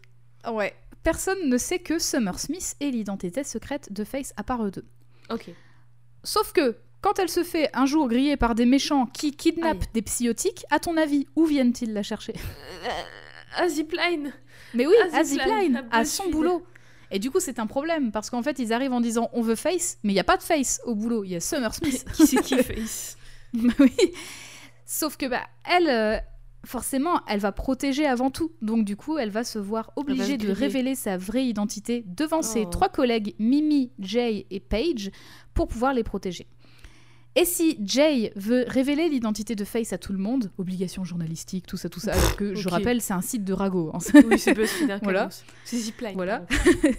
Les deux autres ne sont pas de cet avis et vont au contraire couvrir la super-héroïne et garder son identité pour elle Oh. et faire fermer sa gueule à Jay par la même occasion. Au fil de la série, on découvre un peu plus en détail la vie de Face en tant que Summer Smith et surtout comment elle essaie de se faire des amis sous cette fausse identité. Elle trouve même un groupe de roleplay grâce à l'aide de son collègue Jay qui a finalement retourné sa, veille, Oui. sa veste pardon, Sa veste. sa veste c'est Jay Ça, Jace. et la couvre comme Mimi et Paige. À la rédaction, elle a donc bien le soutien de ses collègues, mais son identité secrète est souvent mise à mal. Alors parfois, c'est des petits événements, hein, c'est pas forcément des gros événements, mais je pense par exemple au fait que Mimi, la responsable, la rédac chef, veut par exemple que Face ait euh, une chronique, tu vois. Donc elle va demander à Summer d'écrire une Ah, chronique en tant que Face. Donc c'est un peu, euh, bah, elle a pas très envie, mais en même temps, euh, voilà, on lui demande un peu, euh, Ouais. genre c'est un ordre, tu vois. Donc c'est un Mhm. peu, ça met un peu à mal son identité, mais c'est pas un gros enjeu. Summer Smith, en fait, c'est l'alias qu'elle s'est créée pour protéger les autres plus que pour protéger sa propre identité. Effectivement, comme tout le monde connaît Zephyr sous le nom de Face, ça la dérange pas trop d'être reconnue comme Face. À titre personnel, tu vois. Enfin, mais par contre, protéger son entourage, c'est la priorité absolue. Et c'est pour cela que ces journées, elle les passe en tant que Summer. Ça lui servira, d'ailleurs, ça lui servira bien quand, quand un jour des extraterrestres euh, utiliseront des hologrammes pour se faire passer pour elle, commettre des meurtres et du coup lui faire, lui faire porter le chapeau. Donc elle va être recherchée par les forces de l'ordre et le meilleur moyen de s'en sortir, c'est d'utiliser son identité de Summer Smith pour euh, se faire euh, un peu Cette petite, phrase quoi. Extraterrestre qui utilise Hologramme. des hologrammes pour commettre des meurtres. C'est-à-dire que les extraterrestres, je sais pas, c'est des extraterrestres. Pourquoi tu utilises des hologrammes? Ils ont pas des pouvoirs, ils, ils savent pas faire des trucs que les êtres humains ne savent pas faire, je sais pas. Alors oui, mais pas de transformation. Je vais y revenir, je vais les évoquer. Oui, mais ils a- peuvent pas avoir un plan qui n'implique pas des transformations s'ils ne savent pas le faire alors qu'ils savent faire plein d'autres trucs d'extraterrestres que nous on sait pas faire. C'est con. Oui. Bah, en fait, disons que c'est un petit moyen de l'embêter, quoi, parce qu'elle a, elle a déjà, elle a, en fait, elle avait déjà posé problème avec eux avant, et donc pour se venger, ils font ça. D'accord. Voilà. Et en tant que Face, alors, déjà, point pouvoir 2016. Oh Il y a une petite évolution des pouvoirs. Un petit truc en plus, parce que en plus de voler et de faire ces fameux chants télékinésiques, mais pas vraiment, elle peut aussi faire des chants de protection psiotique. C'est-à-dire que si on lui tire Oh. dessus, elle peut faire un champ de protection devant elle. Hmm. Voilà, parce qu'elle n'est pas, euh, elle n'est pas balle-proof, bien sûr. En fait, c'est tout ce qui a rapport au vent et à l'air, en fait, techniquement. Parce que là, Oui, la je- protection, elle peut. Mm. On pourrait se dire qu'elle utilise le vent pour euh, faire ricocher les balles ailleurs, en gros. Alors ouais, en fait c'est pas très bien expliqué, mais je me demandais justement s'il y avait pas une sorte de propriété que quand t'es un psiotique, t'as ce pouvoir un peu euh, propre au psiotique, et après, qui tu est peux ce champ étrange, Ah, plus donc le vol, le feu. Ah, moi, je euh, pensais voilà, que c'était t'as ton pouvoir à toi, donc là, par exemple, le vol. Et après, t'as des choses autour, mais toujours en lien, qui se développent comme un arbre généalogique de pouvoir. T'as le vol, puis après, ça fait des branches en. Ben, comme tu voles, tu peux contrôler l'air autour de toi, la densité, tout ça, de- du, du vent, de l'air, de, Mm. de tout ça. Mais en fait, Tu peux faire d'autres choses avec ça. Mais comme il pas. a, j'ai, il, il est, hmm. j'ai, j'ai pas le souvenir qu'il parle vraiment du vent. Je pense pas qu'elle maîtrise le vent en tant Non, que tel. mais C'est pas juste le elle vent, qui mais- vole en fait. tu Oui, vois. mais du coup, c'est- il y a, il y a cet élément qui rentre Oui. dans, Mm. dedans, l'air, enfin le, oui. le vide qui compose Mm. notre univers. Bref, ses débuts en solo à Hollywood ne sont pas Oh. simples. Quand elle prend des cambrioleurs sur le fait, par exemple, elle est très peu crédible aux yeux des keufs, qui la paternalisent plus qu'autre chose, Sans blague. Bon. Oh, étonnant. Pas surprenant. Et même à X, qui la soutient à distance en, à distance en mode sentinelle champion de l'informatique. Euh, au début, il lui donne pas grand chose à se mettre sous la dent, quoi. Il s'agit plutôt de petits larcins, comme des gens qui volent des chiens errants. Bah, il faut Donc, bien quelqu'un pour s'en occuper. oui. hein. Les animaux, c'est important. Mais Face, elle a quand même mis hors d'état de nuire un super méchant quasi immortel qui avait des filiales partout dans le monde. Donc, vrai. oui, pour les petits chiens, elle les protège, elle y va. Mais par Mais contre, bon. elle a envie de, Voilà. voilà, elle a envie d'aventure, quoi. D'un moment, euh, je peux faire plus, laisse-moi faire plus. Voilà. Mais quand AX lui parle finalement de la disparition de jeunes psychotiques qui s'étaient échappés de la fondation Harbinger, là ça l'intéresse. Et c'est le début de ses aventures en fait, car elle se fait rapidement embarquer dans des bails de sectes extraterrestres. Ah, Qui- mon sujet préféré. Voilà. Alors Allez. attends, voici leur pouvoir. Ils ont une conscience collective. Voilà, c'est tout. Donc ils, ils savent tout, ils, voilà, ils se connaissent Ça tous. est. C'est, ça doit être trop bien les réunions là-bas. Ah, ça doit être l'enfer. T'imagines? Tu dois t'ennuyer à balle, t'as rien à te Il y a dire. quelqu'un d'autre qui sait constamment ce que tu penses. Bah oui. Il y a plusieurs autres finalement personnes qui savent constamment ce que tu penses. C'est-à-dire que si t'as une pensée un peu ouh, olé olé, et ben dans... c'est fini. Tout, le monde là. regarde chelou. Oui, mais, Mais tout, le monde là. Oh putain, oui, mais personne ne sait tes kinks les plus profonds. Imagine là, tout le monde, toute ta population le sait. Mm. Oui. Horrible. Je sais pas En tout pourquoi cas, j'ai été direct dans ça. direct dans les kicks. Alors, en tout cas, cette secte, euh, FaZe va finir par la mettre hors jeu grâce à l'aide de Archer, de son ex Torque, parce que Ah, Torque va. retour. En gros, Torque, lui, il fait partie d'une télé-réalité et euh, sa meuf dans la télé-réalité, c'est une extraterrestre de la secte. Il le sait Yes. pas, mais en gros, elle va l'enlever. Enfin bref, tout débaille comme ça. Et aussi de Aidley Scott, qui est en fait actrice. Et elle, elle faisait partie de la secte, mais quand elle a vu ce qui était fait aux psychotiques qui étaient enlevés, elle a dit stop, il faut que j'aille voir quelqu'un pour régler ça. Et donc, c'est elle qui va chercher Face pour régler le problème. Ça me rappelle une autre secte, une certaine secte très très importante aux États-Unis qui aime bien les acteurs et les actrices. Hmm. Qui aussi, il y a des bails d'extraterrestres. Hmm. Hmm. Je n'en dirai pas plus, j'ai pas envie d'aller en prison. Quoi qu'en France, ça va, c'est possible. On peut Pas dire que envie c'est une d'avoir un secte. procès. Non, en France, ça va, on peut dire que c'est une secte. Viennent ensuite toutes sortes d'aventures qui permettent parfois de lier les intrigues d'autres comics à Face, comme la ligue criminelle menée par l'acteur Chris Criswell. Surprise Qui, en fait- dire qui est un criminel Alors, un acteur hollywoodien qui joue des super-héros, mais qui en fait déteste Ah. les super-héros. Et du coup, il voit en Face sa némésis, parce que c'est la seule super-héroïne de Oh Los Angeles, donc il se dit super cool. mais Son le pire, c'est que elle, toujours. Bah ouais, et elle, elle se dit, bah alors je suis déçue, mais euh, tu n'es pas mon némésis. En fait, j'ai vaincu Toyo Harada. Toi, t'es un petit criminel. personne. voilà, t'es personne. Donc en gros, elle n'est pas impressionnée du tout. Euh, ou encore un psychotique vengeur qui absorbe l'énergie de chaque personne qu'il croise et manipulant une adolescente euh, starlet au passage. Donc, euh, voilà. Aïe, aïe. Donc elle a vraiment un panel d'ennemis assez, Ouais. euh, assez Elle a pas, elle a plus du coup un seul arch némésis vu qu'elle a Oui. déjà combattu mm, le méchant là, j'ai oublié son prénom. Harada. Mais du coup, elle en a plusieurs en fait. Mais elle a pas un ça. ennemi récurrent. C'est ça, tout à fait. Bon, après, ils reviennent de temps en temps parce que Chris Criswell, il va être vaincu, il va finalement monter une ligue qu'il va appeler les Faceless, avec justement que, dans- que des anciens ennemis de Face. Putain, mais le Et- gars, il s'est pas tourné la page. Alors, oui, mais en tout cas, Face. Alors, ça, c'est trop cool, c'est que justement, je parlais de son côté geek, mais tout ça, ça, je vais y revenir, mais ça va la nourrir en fait. Et en gros, quand elle va faire face par exemple à Chris Criswell avec les autres, les autres méchants qui sont réunis, elle va dire mais vous avez au moins un nom de groupe, tu vois genre c'est important pour elle. Et quand il lui dit les faceless, elle fait ah ouais c'est quand même vachement cool, j'avoue c'est quand même vachement stylé. Donc euh, elle, elle accorde vraiment beaucoup d'importance à ça.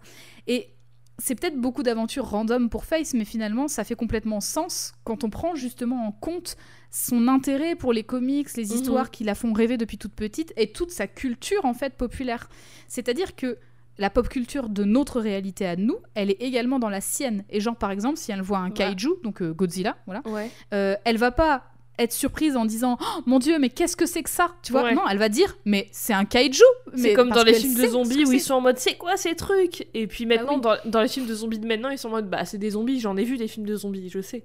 oui voilà donc du coup il y a vraiment ça qui est intégré Puis il y a aussi ce truc de ce que sa grand-mère lui disait, comme quoi toutes ces histoires qui, ont, qui faisaient partie de sa relation avec ses parents, elle, les, elle, elle faisait vivre ses parents et elle les faisait vivre ces histoires à travers elle quand elle les lisait, ses souvenirs et tout. Et du coup là, ça se réalise vraiment. Complètement. Bah, c'est c'est aussi pour ça que justement, le, le fait de mettre à, à profit ses pouvoirs pour être une super-héroïne, c'est évident pour elle. Elle a Ouais. baigné dans, dans des Mhm. histoires de super-héros et super-héroïnes. Donc, justement, le fait qu'elle soit spéciale, qu'elle ait ses pouvoirs et tout, c'est vraiment l'évidence même qu'elle Ouais. doit faire ça, en fait, pour elle. Ouais. C'est- important. Euh, et en tout cas, cette culture qu'elle a, ça va servir dans son appréhension des dangers qui la guettent. Dans Face et la future force, J'adore ce, qui est vraiment une run trop cool, je le rappelle, j'adore ce titre. il y a une meuf hyper stylée, je t'envoie des images Oh de cette meuf hyper stylée, qui Oh là vient là. la voir pour lui dire Face Herbert, Oh suivez-moi, j'ai besoin de vous pour sauver le monde. Oh putain, je suis amoureuse. Comment elle s'appelle? Elle est pas noté. tellement... Bon alors par Elle contre... s'appelle Nila, quelque chose comme Vraiment, ça. je- alors j'ai un truc à dire. Les dessinateurs et les dessinatrices de comics. Pas tout le monde, mais beaucoup d'entre vous, Oui. je pense que ça devrait être un truc obligatoire, une étape obligatoire avant d'être embauché, de passer au moins un cours De modèle de vivant. biologie, de SVT, de ce que tu veux, pour comprendre un corps humain, tout simplement. Parce que là, franchement, enfin, c'est c'est pas vivable, je pense, que tu, tu, tu survis à ce niveau-là de, de masse graisseuse. Bref, mais elle est très stylée, elle a un costume très stylé, on dirait un peu une armure d'Iron Man, mais vraiment Mhm. très collée au corps. Orange et noir, et elle a des longs cheveux, et elle a des lunettes de de libraire, tu sais, en, œil de chat très pointu, j'adore, elle est très très stylée. Et donc en gros, elle lui dit. Et on dirait un peu une euh, méchante, mais c'est une gentille, visiblement. Oui, c'est ça. En fait, c'est une. Alors, c'est pas sa vraie apparence. On l'apprend un peu plus tard Oh. que, en gros, son apparence est basée sur son interlocuteur ou interlocutrice. Donc, en gros, c'est Face qui l'imagine comme ça. Ah, Donc déjà, enfin sa tenue en tout cas. Elle dit en gros, moi Oh, j'ai un, stylé. j'ai un système qui fait qu'une autre personne va me voir habillée autrement ou quoi. C'est vraiment selon ce que ton inconscient projette. Et comme Face, elle a baigné dans la pop culture, bah, elle va voir une meuf avec une armure trop stylée. euh, surtout que la meuf lui dit quand même, viens avec moi si tu veux sauver l'histoire. Et donc Ouais, du coup, Face se met à pleurer en disant c'est le plus beau moment de ma vie, j'ai Oh. attendu ce moment toute ma vie. Et évidemment que c'est une référence à Doctor Who. bah oui, oui, quand Évidemment. bah oui. Dans, dans Face Dreamside, justement, quand Face va héberger Monica Jim, donc Animalia si, on, sou- si vous vous souvenez Oui, bien, Animorphe. quand elle va Animorph. quand elle va l'héberger chez elle pour la protéger et que la- l'ado va voir un peu tout toutes ses figurines etc elle va lui dire mais pourquoi euh, t'as des jouets de bébé chez toi en fait? Pourquoi Et t'as Face pas va de Funko Pop? De et Face va. Face va expliquer que bah je suis adulte en fait donc c'est des jouets d'adultes et en plus ils sont collecteurs Oh. Donc c'est tout bête, mais toute sa culture fait partie d'elle, et donc du coup, comme elle a grandi avec, toutes ces, inter- interactions vont graviter au- autour Oui, bah de ça, en fait. oui. Voilà. C'est... Enfin, c'est ce qui fait que c'est hyper plausible, en gros. C'est pas, elle est pas geek pour être geek, elle l'est Oui, vraiment, ils ont... c'est pas Voilà. juste quelqu'un qui a dit bah on va faire une heure, on va dire qu'elle aime bien World of Warcraft une fois de temps en temps et puis voilà. Non, c'est Oui, vraiment voilà. ça fait partie intégrante de son personnage. Exactement.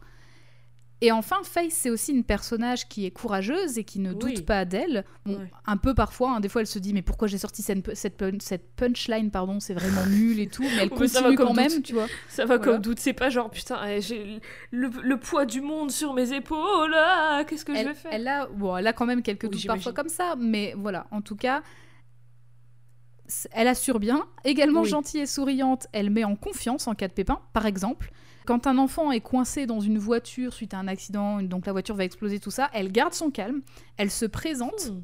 elle dit voilà, bonjour, je m'appelle Elle Face. est polie. Et elle explique qu'elle va sortir l'enfant de là, mais que par exemple, pour pas qu'il soit blessé, il faut qu'il recule. Comme ça, elle va, elle va, avec ses pouvoirs, elle va bouger la porte, tu vois. Ouais, Putain, elle est Euh, polie donc- et avenante même dans l'adversité. Voilà, c'est ça. Donc en fait, elle désamorce par sa patience et sa sympathie beaucoup de situations de stress également.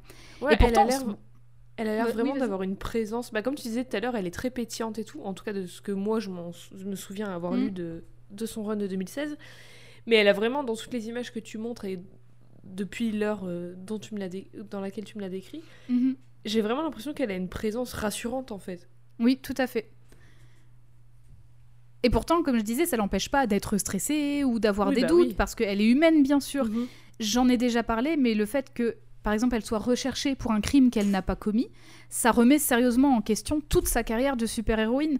Parce que, euh, justement, après avoir sauvé cet enfant, en fait, elle va se faire arrêter par la police. Elle, se, elle sera sauvée in extremis grâce à Monica Jim. Mais en gros, elle va vraiment s'interroger sur sa capacité à sauver des gens si à chaque fois, elle se fait choper par les flics et qu'elle se fait écrouer, tu vois. Ouais. Quoi qu'il en soit, Faye, c'est une personne qui applique autant que faire se peut ce que sa grand-mère lui disait justement Mhm. dans Harbinger Face en 2016, à savoir que quoi qu'il arrive, elle fait ce qu'elle veut faire au plus profond d'elle et Oh. non pas ce qu'elle pense devoir faire. Et Oh. pour quelqu'un qui s'appelle littéralement foi, c'est beau. Mhm. C'est très beau.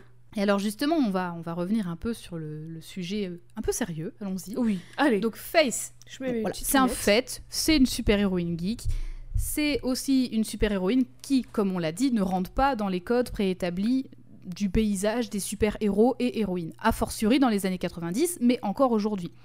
Déjà d'une, parce que bon, elle est vraiment pas sexualisée.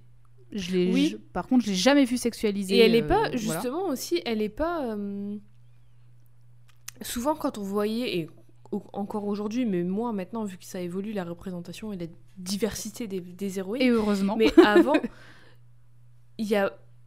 À chaque fois qu'il y avait une héroïne, déjà, il y en avait souvent une, et c'est tout, tu te démerdes. Et souvent, c'était justement le, le stéréotype de la meuf sexualisée, et du coup aussi badass, qui sait ce qu'elle fait, qui casse des culs, et qui est un peu pas comme les autres filles, tu sais. Celle qui est pas euh, gnangnan, celle qui aime pas le rose, celle qui est vraiment comme un mec, en fait. Et c'était vraiment ce stéréotype de bah c'est c'est c'est une meuf qui fait partie du, du, du groupe des garçons et qui casse des culs et qui a les, des trucs qu'on déterminait et qu'on détermine encore beaucoup comme masculin alors que là Face pas du tout et Mhm. c'est ok Bah oui, c'est complètement ok, Voilà, bien sûr. cette phrase n'allait nulle part mais voilà. Bon, si, moi j'ai trouvé ça très intéressant. Donc déjà, comme je le disais, elle est pas sexualisée, effectivement. Oui. Et aussi, bah, il faut le dire, c'est une héroïne qui est grosse et une héroïne de comics. C'est pas... euh, bah, je veux dire, elle a commencé en étant personnage secondaire, si je puis dire, même si elle faisait partie d'une équipe en général. Euh, mais là, c'est vraiment, voilà, c'est le personnage, c'est la personnage principale Mhm. à partir de 2016 Elle de sa propre série. tout, ouais. Donc voilà, elle a son titre, c'est important.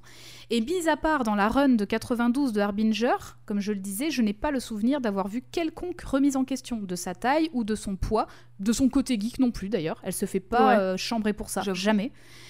Euh, personne ne se moque d'elle et elle-même n'a aucune remise en question en ce qui la Ça, concerne. cool. Voilà. cool. Donc ça, c'est chouette, quoi. Quand elle sort avec Torque, à la fin de la run de 2012 de Harbinger, Ouais. personne ne remet en question leur couple pour cette raison. J'avais cette question. Est-ce que il- comme du coup c'est le mec euh, super baraque, super euh, stéréotype du, du gars qui va à la salle et tout Est-ce que parce que bon ça veut ça, ça ça veut rien dire l'apparence avec la force et le et et ton niveau d'activité sportive, mais c'est un truc qui est très dans notre société, dans notre culture, on fait beaucoup le, le lien entre les deux. Mais au final, ça veut rien dire ce à quoi tu ressembles avec ce que tu peux faire. Mais du coup, il y a ce stéréotype du gars qui va à la salle et qui est super sec, est super baraque et qui est trop fort et tout. Et souvent, quand tu vois une personne comme ça avec une personne qui est grosse, que du coup tu t'imagines ne pas aller à la salle alors que ça se trouve, elle peut soulever, des tanks, ça veut rien dire. Exactement. Et ben, il y a toujours ce- cette question de oh, mais qu'est-ce qu'ils font ensemble et tout? C'est Oui, ouais, ouais. Bah justement, il y a ça. Et Du coup, alors, je me demandais s'il y avait ça dans le dans Face. Alors, bah, dans Face, non, justement, il n'y a pas de remise en question. Même justement, quand je disais, elle kiffe un peu Archer, et ben, Mhm. ils, ont, ils, ils ont des petits rencarts et tout, et il n'y a aucune remise en question de, Ah, de- cool. au niveau de, de, de leur, euh, de leur lien, en fait. Enfin, voilà. Et de la même manière, je précise aussi que personne n'a remis en question le handicap de Torque aussi. Ah oui, c'est vrai. Ouais. Voilà, de, de cette même manière-là. À noter également que avant que Kiel se mette ensemble, donc dans cette run, euh, Flamingo avait essayé justement de dragouiller Torque, mais elle s'est bien rendue compte qu'elle ne l'intéressait pas, et donc du coup, elle a fait en sorte que euh, Oh. le rapprochement entre Face et Torque se fasse plus facilement. Elle Elle, les a aidés aussi à se mettre ensemble. Exactement. Face, elle s'habille comme elle veut.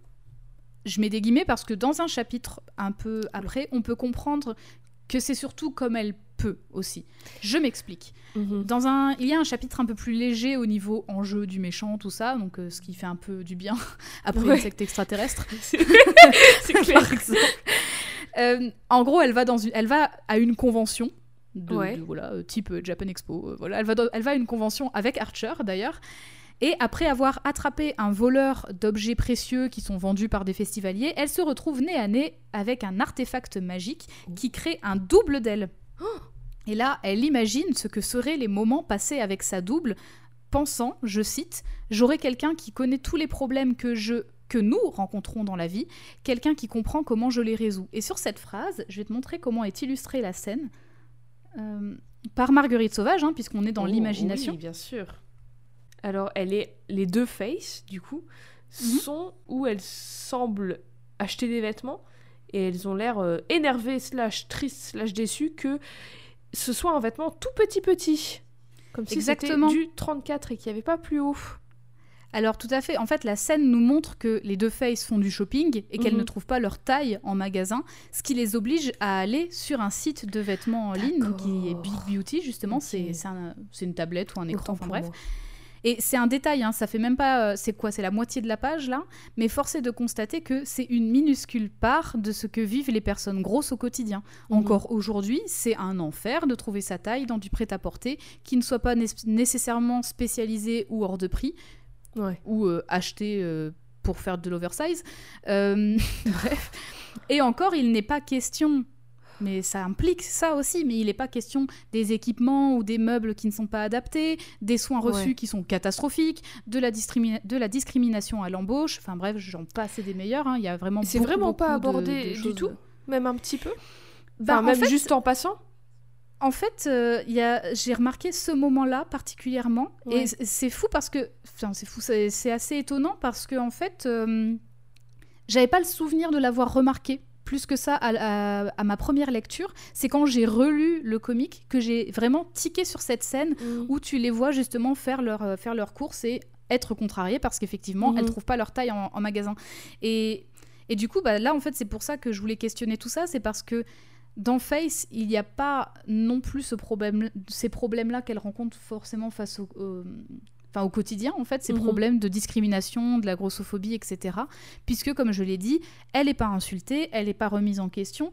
Et du coup, moi, je trouve que ça fait du bien aussi Ouais. de pouvoir voir une super-héroïne qui n'a pas forcément à faire face à ce que des personnes grosses font, euh, enfin, ce à quoi euh, font face les personnes grosses au dans leur quotidien. Peut-être qu'elles n'ont pas envie de voir ça euh, dans un comic. Oui, Moi, je bah, trouve que c'est rafraîchissant de voir qu'une super-héroïne est tout autant légitime et qu'elle n'a pas besoin Oui, et de puis faire c'est face juste, à ça. Voilà. euh, c'est comme ça qu'elle est et c'est tout. Oui, voilà. Euh, D'ailleurs, il Même me semble si que on- c'est Oui. la Je vois, j'ai réfléchi, mais je vois pas d'autres héroïnes grosses. eh ben, en chez fait, Marvel, chez DC, chez qui que ce soit. Alors, j'ai pas fait Il y en des a recherches très approfondies il doit y en là-dedans. avoir une ou deux. Alors j'ai pas fait des j'ai pas fait des recherches très approfondies là-dedans, mais en tout cas dans le il y a un article dont j'allais parler plus tard justement. euh, je vais y revenir après, mais c'est un article qui a été euh, qui vient du site Women Write About Comics. Et en gros, ben il est question en fait des, des, des- des personnes grosses dans, dans le, le paysage des comics, mais surtout des adaptations au cinéma ou en séries télévisées. Et euh, dans cet article-là, elles ont questionné justement, voilà, à quel moment on voyait des personnes grosses. Et donc, il a été question de Thor dans euh, Avengers Endgame, qui, je le rappelle, est gros parce qu'il a fait une dépression, tout ça, tout ça, voilà, et Oui, mais c'est joué comme une- chambrer. Voilà, c'est joué Tout comme le une temps. blague. Alors Voilà, qu'en plus, excusez-moi, regardez à quoi ils ressemblaient les Vikings. Et Bah oui. c'était quand même des purs, euh, des purs guerriers. hein. Donc euh, voilà. Chut, Bah oui, ça veut rien dire, tout à fait. Ensuite, il y avait un personnage, j'ai oublié son nom, je crois qu'il était méchant dans Deadpool 2, un, un adolescent qui était, euh, qui était gros également. Oui, bah c'était pas Voilà. vraiment. Enfin, c'était un méchant. mais c'est pas, un méchant. personna- Ouais. mais c'est pas un personnage principal. J'aime en bien fait. cet acteur. C'est souvent des sidekicks ou voilà, c'est rarement des personnages principaux. Mhm. Et du coup, je, je reviens un peu, on va revenir sur le, le truc euh, un peu pénible. hein. Si ça vous intéresse pas, tant pis. je m'en fous, je l'ai préparé, je le dis. Passer jusqu'à Euh, la mais- note, mais sinon rester aussi, c'est intéressant. Bah, je parlais justement voilà, de, de tout ce qui est les équipements pas adaptés aux personnes grosses, les soins Mhm. reçus qui sont généralement pas à la hauteur, parce que généralement, quand on va voir un médecin et qu'on dit j'ai mal là, généralement c'est faut perdre du poids, la première réponse qu'on a, donc merci. Retournez faire Euh, vos études de médecine, putain, pardon. Ouais. La discrimination à l'embauche, Ouais. euh, enfin bref, pas mal de choses. Et du coup, on peut aussi dire oui, mais il y a le contexte de- des États-Unis par, par- parce que justement les chiffres euh, montrent qu'il y a plus de personnes grosses aux États-Unis qu'en France. J'ai quelques chiffres. J'en ai pas beaucoup parce que j'avais pas envie que ce soit plombant, mais j'en ai quelques-uns. Donc on va un peu se recentrer Après- dessus. Oui, vas-y, Oui. pardon. J'allais dire Oh, bah. après aussi. Bon, on va peut-être pas partir trop loin dans ce sujet non, non, c'est pour ça que j'ai tout, mais voilà, j'ai le- peu de chiffres. beaucoup des chiffres et des statistiques et des trucs de des recherches sur entre guillemets l'obésité machin aux États-Unis. Justement, je voulais ouais. d'où viennent ces chiffres, qui les ont faits, pourquoi ils ont fait des recherches comme ça et d'où ça vient. Enfin, sur quoi c'est basé en fait? C'est quoi le, le- le seuil à partir de quel moment c'est considéré obésité entre guillemets? Oui, tout à Pourquoi fait. on a inventé ce mot? Pourquoi euh, Enfin, renseignez-vous plus que juste vous voyez des chiffres et, di- et dites Bien Ah, sûr. Bah justement, j'allais j'allais en parler. Alors déjà, bon, d'avance, désolé si c'est chiant, mais on va s'y pencher un peu rapidement. Et euh, vous, vous avez, vous avez remarqué que Jade a fait des recherches sur le sujet, donc j'attendais justement ce moment avec impatience. mais pour comprendre en quoi l'arrivée de Face en termes de représentation est importante, je pense que c'est quand même important de parler un peu de chiffres. Donc déjà, je vais commencer par citer un compte Instagram, qui est le compte Instagram de Fat Friendly ASBL, ça s'écrit comme ça, qui est un compte Instagram qui représente en fait une campagne de financement participatif menée par, euh, par plusieurs personnes concernées, justement. Campagne encore en cours qui a pour, euh, vis- pour objectif pardon, de proposer un outil composé d'un annuaire et d'une cartographie Oh. de l'accessibilité et de la bienveillance des espaces envers les personnes grosses. C'est- francophone. Ah, d'accord. Ok. Voilà. Donc, euh, super. Cool. Et en tout cas, Fat Friendly nous dit sur son compte Instagram que les personnes grosses représentent un sixième de la population. Mais Mhm. surtout, à bien noter que les chiffres varient selon les études. Bah oui. Comme tu le disais, Jade. Alors, du coup, je suis allée chercher quelques petits chiffres, mais on va questionner tout ça. Pour l'or- l'Organisation de coopération et de développement économique, l'OCDE, environ une personne sur dix est, très grosse, donc obèse selon leurs termes, je cite, et presque 40% de la population est considérée comme, je cite encore, en surpoids, donc euh, ce qui inclut les personnes grosses, très grosses, voilà. Pour l'OMS dans le monde, plus de 1,9 milliard d'adultes, donc au-delà de 18 ans, étaient gros, grosses, donc selon leurs termes en surpoids, mais c'est pas, euh, voilà, c'est moi je dis gros, hein, en 2016, soit 39% de la population mondiale. Et sur ce chiffre-là, il y a plus de 650 millions de personnes qui étaient donc toujours en 2016 très grosses ou très gros ou obèses selon leurs termes justement, Mhm. on y vient, ce qui fait 13% de la population mondiale. En termes de représentation chez les super-héros, on n'en est pas là. hein. tiens à le noter. 0,0001%, je crois. Parce que, alors, à noter que, encore une fois, j'ai bien précisé, selon leurs termes en surpoids, selon leurs termes obèses, parce que effectivement, dans ces études, c'est souvent basé sur ce qu'on appelle la mesure de l'IMC. Et Jade, tu en sais Je quelque chose, déjà. qui est une mesure complètement biaisée. Peux-tu nous en dire plus en quelques mots? Pff, alors, je ne sais plus exactement le nom du mec qui a inventé ce truc, mais en fait, c'était à la base un indice, comme l'indi- l'indique son nom, un indice euh, De masse corporelle. créé pour calculer une, une norme d'un homme dans une population, sachant que cette étude, elle a été faite déjà que sur des hommes, que sur des hommes blancs, et il me semble que sur des hommes européens, genre et c'était des Irlandais, des, enfin que des Européens. Donc déjà, c'est biaisé parce que ça prend pas en Mhm. compte les femmes, ça prend pas en compte les personnes racisées, ça prend pas en compte les gens qui sont pas d'Europe, tout simplement. Donc c'est biaisé, c'est clairement raciste, et en plus le gars était un full, full gros raciste. Un Et c'était pas un scientifique dans mes souvenirs Et aussi, c'était c'était juste pas- un mathématicien. C'était juste un mathématicien astronome. On y Oh, revient. on y presque. revient. On y revient presque. Oui, Mais donc du coup, le mec, il étudiait même pas l'être humain. Le mec étudiait les chiffres et les étoiles. Et il en fait, il a juste à la base, c'était un indice qui était u- une équation donc créée par ce mathématicien qui voulait calculer l'homme moyen parfait.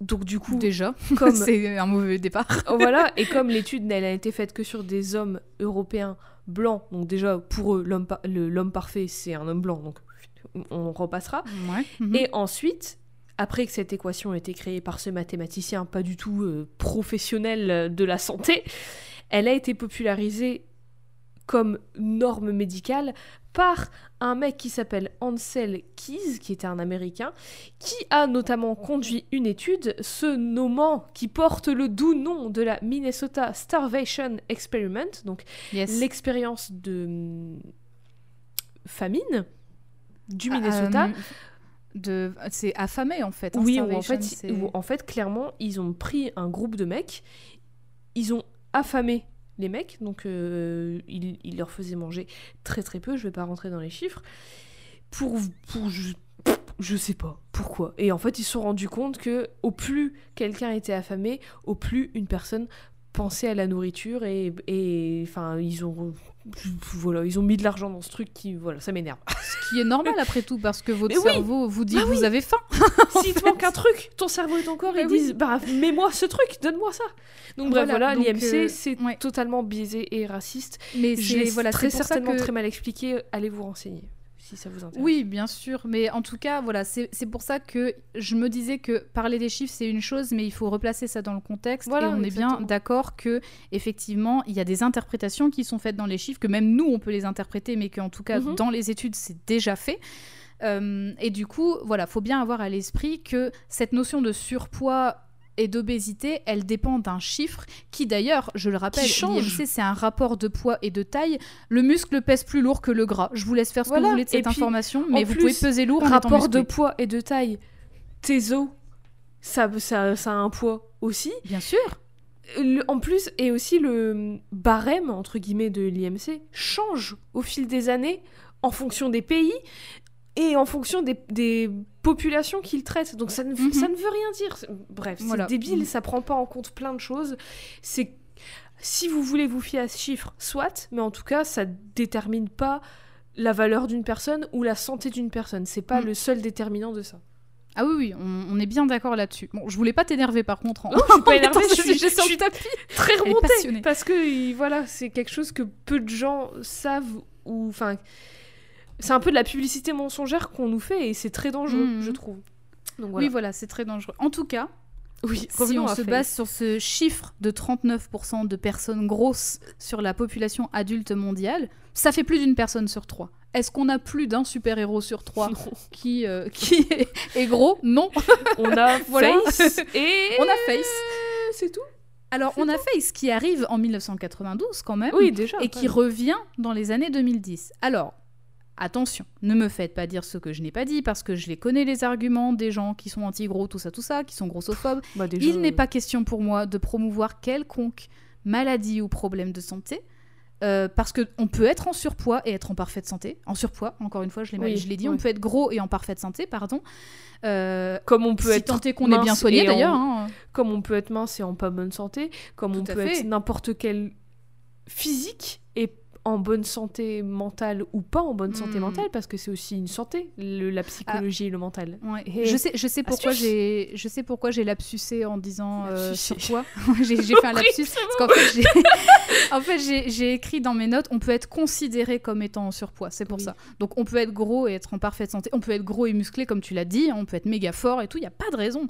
Mais là, je parle de représentation. Les personnes grosses, quelle Oui. que soit leur santé, elles existent et Bah les oui. ignorer ou les chambrer, ça n'y changera rien. Par contre. Créer une super-héroïne investie, compréhensive, courageuse, geek, drôle, et qui se trouve être grosse sans que ce Mhm. soit un argument de vente, parce que en France, par exemple, on n'a pas, j'ai pas vu qu'on capitalisait sur la taille de Face pour vendre le comics, hein, ça c'est non. Euh, mais qu'en plus de cela, le fait qu'elle soit grosse n'est pas un moyen de se moquer d'elle, de lui coller des doutes, de lui mettre des emmerdes liées à sa, sa taille ou son poids lors de ses aventures, bah Oui, ça, ça fait grave plaisir. Grave. Son arc narratif, il est pas. Enfin, genre, son évolution n'est pas tournée autour de s'accepter ou des trucs comme ça. Exactement, elle s'accepte en fait. dès le début. En fait, c'est- même jamais mis en question. Elle est Mhm. comme ça, c'est tout. Et c'est voilà, elle vit sa vie normalement. Et même si, bon, vous avez remarqué que j'ai beaucoup insisté dessus parce que bah, c'est important pour moi, mais le fait qu'elle soit grosse, c'est rien de plus qu'un qualificatif, comme on Mhm. pourrait dire, c'est une fille blonde. C'est un Voilà, adjectif, en fait, c'est tout. Tout à fait. Et justement, ça me permet de clore cette partie un peu pénible avec les chiffres en disant que le mot gros ou grosse, ça devrait pas être une insulte. C'est un adjectif qualificatif comme petit, grande, brun, euh, rousse, peu importe. Trop longtemps, l'adjectif gros ou grosse a été employé pour rabaisser des gens et pour les insulter, alors que ça devrait pas, comme tu l'as Mhm. dit, c'est juste un adjectif. Alors par pitié, quand vous devez parler de face, si vous voulez absolument la décrire physiquement, bah, vous pouvez utiliser l'adjectif grosse. Si c'est pas Mhm. utilisé pour l'insulter, où est le problème ça. en fait? Il y a pas de problème. Ça a été tellement utilisé de façon péjorative, Ah bah avec oui, du oui. dédain dans la voix et tout, que bah du coup, même si tu... En fait, si tu veux blesser personne, t'as tendance à pas dire gros parce que du coup, comme ça a été tellement utilisé Hmm. pour blesser les gens, tu sais plus trop. Alors qu'au final, Bah c'est oui, bien. Et les personnes concernées, maintenant, le... enfin maintenant, depuis longtemps, mais de plus en plus fort, le Mhm. disent que bah... Ok, appelle-moi gros, je m'en fous, je suis gros, laisse, laisse c'est Bah tout. oui, Toi t'es blond, voilà. bah je t'appelle blond, c'est tout. voilà. C'est pas, c'est pas censé être une insulte. Mhm. Et alors justement, à part ce fameux article écrit par Women Write About Comics, pas une seule fois dans mes recherches d'articles, de vidéos, etc., pas une seule fois je n'ai vu ou entendu le mot grosse pour définir face. J'en ai entendu une Oh, flopée, ronde, bien en chair, grande taille, comme si c'était une taille de vêtement. La meuf, c'est un jean. Mais oui, l'héroïne grande taille, pardon, ça va pas la tête de dire ça, mais dit grosse, hein, c'est moins, moins chiant, du coup, je sais pas. Plus, alors, plus size, plus size utilisé en anglais dans des articles en français. Hein. C'est, je Moi, ne ça me tue pas. ces termes. C'est- Bah, C'est comme le terme surpoids. Enfin, Enfin, Bah oui. su- sur par rapport à quoi en fait? Bah oui, c'est, quoi le seuil qui tu peux dire sur ou sous Enfin, c'est. Voilà. Encore une fois, c'est, normer quelque chose alors que c'est tellement Oui. individuel et, et, et varié et diversifié à travers le monde que tu peux pas. Enfin, c'est, c'est essayer de, de mettre l'être humain comme s'il y avait une seule façon d'être humain et c'est tout. Alors que bah non, Hmm. c'est- c'est débile. Bah oui. Bref. Alors, du coup, profitons. Enfin, du coup, pas une seule fois, comme je le disais, je n'ai entendu le mot grosse à part euh, dans cet article dans cet article en particulier, mais voilà, plein d'autres mots qui limite sont presque pires en fait, enfin autant utiliser le, le bon mot. Ouais. Alors profitons s'il vous plaît de cet épisode de Codex un peu pédagogique là, hein, pour Bah, qu'une meuf concernée vous le dise. Vous pouvez... Alors, vous voulez utiliser un adjectif qualificatif sans insulter? Ben, gros et grosse, euh, c'est ok. et voilà, c'est tout. Voilà, Vous avez le, Notez- le- vous avez le seal of approval de Eve. Voilà. Elle vous donne Mais- le droit. Mais notez quand même que c'est loin de représenter tout ce qu'est face en fait. hein. Elle n'est Oui. pas que grosse, Mhm. c'est un adjectif parmi tant d'autres. Parce que là, en fait, euh, j'insiste beaucoup là-dessus, mais en fait, c'est euh, faut pas, faut pas que penser que je vois face que par ce prisme-là. Au contraire, mais pour moi, c'est important justement d'en Bah parler oui. quand même. Mais Face, dans sa vie de tous les jours, que ce soit en tant que Face ou Summer, elle fait du jeu de rôle sur table, elle joue à Pokémon Go, elle est fan de la série Firefly, elle va en convention, elle rencontre Hillary Clinton pendant sa Oh campagne présidentielle, parce que je le rappelle, on est en 2016. Ah. Bref, elle est ancrée dans son temps et elle baigne dans la pop culture qu'elle alimente elle-même. C'est une personne attachante, passionnée, persuadée qu'elle peut faire le bien avec ses pouvoirs, même si elle a traversé des événements très durs avant sa carrière solo. Très souriante, hein, très- toujours. Elle est quand même hantée euh, par la mort de son amie Charlène, donc aka Flamingo, Hmm. qui revient troubler ses rêves quelque temps après le début de la série de 2016, car en fait elle est très empathique et elle pense que c'est quand même plus important de se souvenir de son passé pour ne pas reproduire les mêmes erreurs. C'est plus important de faire ça que d'oublier en fait, parce que ça, ça, ça permet de chérir aussi les bons moments, plus que les mauvais d'ailleurs. hein. Mhm. Elle grandit de ses aventures et de ses mésaventures, et elle se fait des amis, des alliés, elle fédère tout le monde. Je rappelle qu'elle a quand même fait des renégats une équipe de super-héros. Mhm. Et c'est pour ça que je la trouve en fait super attachante et intéressante. Mais en effet, le fait qu'elle soit grosse questionne pour moi la représentation en plus de cela. C'est Mhm. vraiment la, la cerise sur le gâteau, si je peux dire, mais ce Mhm. n'est pas que ça. Et je suis vraiment hyper heureuse de voir que jamais, depuis le, reboot de Harbinger en 2012, son poids n'a été la cible d'insultes, de mauvaises blagues ou quoi que ce soit dans les scénarios. Face, elle est simplement la preuve que tu peux être une super héroïne, même si tu rentres pas dans les canons de beauté euh, Mhm. établis, euh, voilà, euh, que l'on voit trop souvent encore aujourd'hui dans les comics, même si heureusement c'est en train d'évoluer, et que ton poids n'a rien à voir avec ta capacité à sauver des gens, en fait. voilà. Et surtout, moi je trouve ça vachement important. Je sais pas si c'est le mot, mais important dans un genre où justement beaucoup du focus c'est sur la force et le et les pouvoirs et pas forcément les pouvoirs magiques mais le, le pouvoir d'action en fait Mhm, oui. et c'est quelque chose qui visuellement passe beaucoup par les muscles très visibles et tout mais ça veut rien dire en fait l'apparence et c'est un Mhm. truc qui, qui même moi en le sachant j'ai encore du mal à un peu dissocier la, chose c'est que ce à quoi tu ressembles et ce que tu peux faire avec ton corps, donc ta force, ce que tu ce que as la, la capacité, la détermination de faire et tout, si tu peux soulever quelqu'un, si tu peux t'asseoir sur quelqu'un, si tu peux aller sauver quelqu'un dans la rue, ça a rien à voir avec ce à quoi tu ressembles. Tu peux très bien avoir des muscles ultra visibles et ne pas avoir euh, et avoir autant de force qu'une personne qui a pas du tout des muscles visibles, ça veut rien dire Mhm. parce que on a tous des corps différents, notre biologie elle fonctionne différemment, l'intérieur de notre corps il fonctionne différemment et ça a un impact sur l'extérieur de notre corps, notre cerveau aussi, enfin c'est beaucoup plus compliqué que juste tu vas à la salle, tu tu soulèves du poids et t'as des muscles. Bah non, ça veut rien dire. Mm, Donc voilà, je trouve ça encore plus un- un- important, enfin je trouve que l'impact il est encore plus fort et du coup ça voilà, du coup ça nous permet d'en parler et je trouve ça je trouve ça cool Mm. dans ce genre-là de super-héros. Bah, je suis trop contente euh, que tu aies, euh, que tu aies conclu là-dessus parce que justement, Mmh. euh, j'allais. euh, alors, j'allais te Si je- poser la question est-ce que tu as des questions? Je n'ai pas de questions, mais si je puis me permettre de rajouter Oui. quelque chose.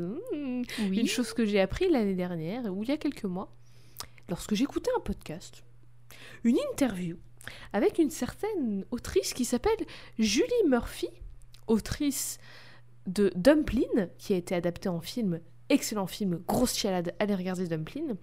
Mhm. Cette autrice a écrit un bouquin, donc pas un comics mais un livre, young adulte, sur Face, qui s'appelle Ah Face Taking Flight, où elle explore justement Face. Et cette personne, elle est elle-même grosse, elle est elle-même Je concernée. l'ignorais. Je suis Et elle ravie est de l'apprendre. Également bisexuelle. Et vi- j'ai pas lu le livre, mais visiblement, d'après cette interview que j'avais écoutée, elle explorait un peu un certain côté queer à Face. Donc, hmm, Hmm. intéressant.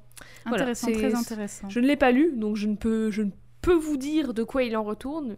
Mais voilà, c'était mon petit truc que. Ah bah je, je suis ravie de l'apprendre parce que je l'ignorais. Et euh, alors je...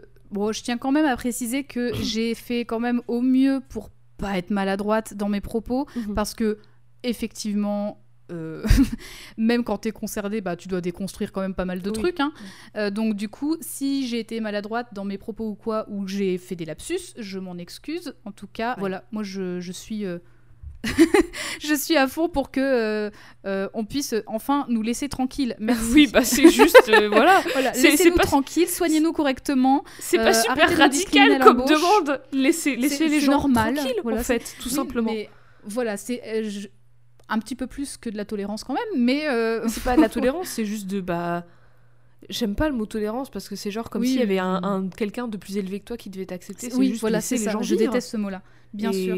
Donc euh, voilà, c'est pour ça que euh, le, vraiment parler un peu de la représentation de Face, parce que c'est quand même essentiel. Ne pas parler de représentation euh, avec Face, ça aurait été vraiment un, un mauvais épisode de ma part, je pense. Bah, j'allais dire, c'est pas le truc numéro un de son personnage, mais c'est pas un non-sujet non plus. C'est impossible de l'ignorer, Oui, tu voilà, le c'est vois, ça, en fait, exactement. Et du coup, Exactement. Oui, oui, parce que comme, euh, comme je, je le disais, sa taille euh, de vêtements, son poids, euh, le, le fait qu'elle soit grosse, c'est pas ça qui va définir les enjeux de son histoire. Ouais, en fait. Donc euh, ça, ça fait partie d'elle, mais en gros, voilà, elle va, comme tu l'as dit, elle va pas se questionner sur qu'est-ce que je peux faire ou pas en fonction, en fonction de, de mon poids. Peu importe, en fait. Et c'est ça que je trouve vraiment cool chez elle. Mhm. Mais effectivement, euh, il y a cette question de la représentation, et du coup, bah oui, ça fait du bien de te dire que bah, tu peux être grosse et être une super héroïne, et t'es pas obligé euh, d'avoir le, le corps d'une Wonder Woman ou quoi pour ça, en fait. Mhm. Voilà. Avant de clore, sachez que les covers des chapitres de Face sont toutes absolument incroyables. Et je parle d'artistes comme Kevin Wada, Marguerite Sauvage, Oh. Carrie Nord, Cano, Les Michael Watch, Michael. Walsh, pardon, et plein d'autres. Et donc je vais t'en envoyer quand même plusieurs, mais c'est euh, un régal. Un régal. Est-ce que tu as une, une échelle de valeur, euh, une note? Je réfléchis à l'échelle de valeur. Je... Sur 25 zéphyrs, voilà, pierres, des petites pierres euh, zéphyrs que tu, de- que tu peux monter sur une bague ou un bijou. 25, 25? parce que ah, c'est un chiffre peut-être qui a une importance ces jours-ci, je ne sais pas. Voilà. Vous recollerez les morceaux du puzzle chez vous. Je vais lui mettre tout simplement la note de 25. Oh, 25 sur incroyable. 25 zéphyrs. J'ai envie de pleurer. J'ai rien à redire en fait. Et c'est bah on. J'ai rien à redire et j'ai rien à ajouter. Je pense qu'on a tout dit pendant tout l'épisode. Et j'avais vraiment, vraiment hâte parce que je, j'étais, je le savais que t'allais nous parler de Face un jour, j'en étais sûre. Ah oui. Et j'avais vraiment hâte qu'on fasse cet épisode. Et je suis contente Je- d'en parler maintenant et de pas en avoir parlé plus tôt parce que je crois que j'aurais pas été au bout des choses si j'en avais parlé avant. Bah, et puis je suis sûre qu'on va apprendre encore plein d'autres choses Ah avec oui, le oui. temps et tout ça. Mm. Mais oui, c'est vrai que c'est important de par- parler de, bah, de, déjà de Face parce qu'elle est trop cool. Juste, elle est cool. Et il y a vraiment ce truc comme Kamala Khan où elle est, une nerd et c'est pas moqué, c'est, ça fait vraiment, ça la, ça construit le perso sans être que ça, sa, sa, sa principale euh, caractéristique et en même temps ça l'aide à évoluer et ça fait des rêves rigolotes et du coup ça crée l'univers autour d'elle et tout. Il y a vraiment ce truc que j'aime bien. Le D'ailleurs, en parlant de rêve rigolote, enfin c'est pas une rêve rigolote, mais je sais que tu l'as fait souvent dans ce podcast, mais euh, le Vengabus. J'aurais Peppa Pig. adoré. Je- Alors non, justement, c'est pas une rêve rigolote en soi, mais moi ça m'a fait sourire parce que ça m'a fait penser à toi vu que tu Oh. nous en parles tout le temps. C'est la théorie de la justement de la femme dans le frigo. Ah, Eh ben, bah, elle l'a fait à un moment justement. Je crois que c'est dans Future Force, mais je ne suis plus certaine où justement elle dit euh, oui euh, on a là une technique de euh, frigorifier ou un truc comme ça enfin en anglais c'est refrigera- refrigerated mon Mhm. accent génial et du coup j'ai tout de suite su de quoi il s'agissait parce que tu nous en parles régulièrement Grâce à Codex, et bien sûr. Mais donc oui, non, je, je, je l'adore. J'a- j'a- J'avais très hâte parce que je j'en ai pas lu grand chose et j'ai- il, il faut que j'en lise plus parce qu'en vrai je l'adore, mais c'est juste que le temps et voilà. Le temps n'existe pas, Jade. Exact. Merci à chaque épisode. si c'est pas moi Oui. qui le dis, c'est toi qui le dis. Merci. J'ai pas, je n'ai pas fait la ref euh, jeu vidéo ludique euh, que je fais habituellement, mais si vous voulez, je la lâche maintenant. faut pas, faut pas la forcer. Mais du coup, Non. voilà, je suis ravie. J'avais hâte que tu, que tu nous en parles pour en savoir plus sur elle. Et je suis ravie que Je tu, l'aies hein. Fait et ravie, de, de, l'ai- de l'avoir découverte encore plus que je ne la connaissais déjà. 25, Zephyr sur 25. Zephyr Incroyable. pour Face Herbert, alias Summer Smith, alias Face, alias Zephyr. Tellement de pseudo. Ok, bah je suis. Alors, je suis enchantée. Je vais le répéter encore et encore, mais je suis. Nous sommes anges, envolés au paradis avec Face à travers les Oh, petits c'est beau, c'est beau. Comme dans une Euh, peinture de Botticelli. Oui. Je, re- recolle tout. Jade.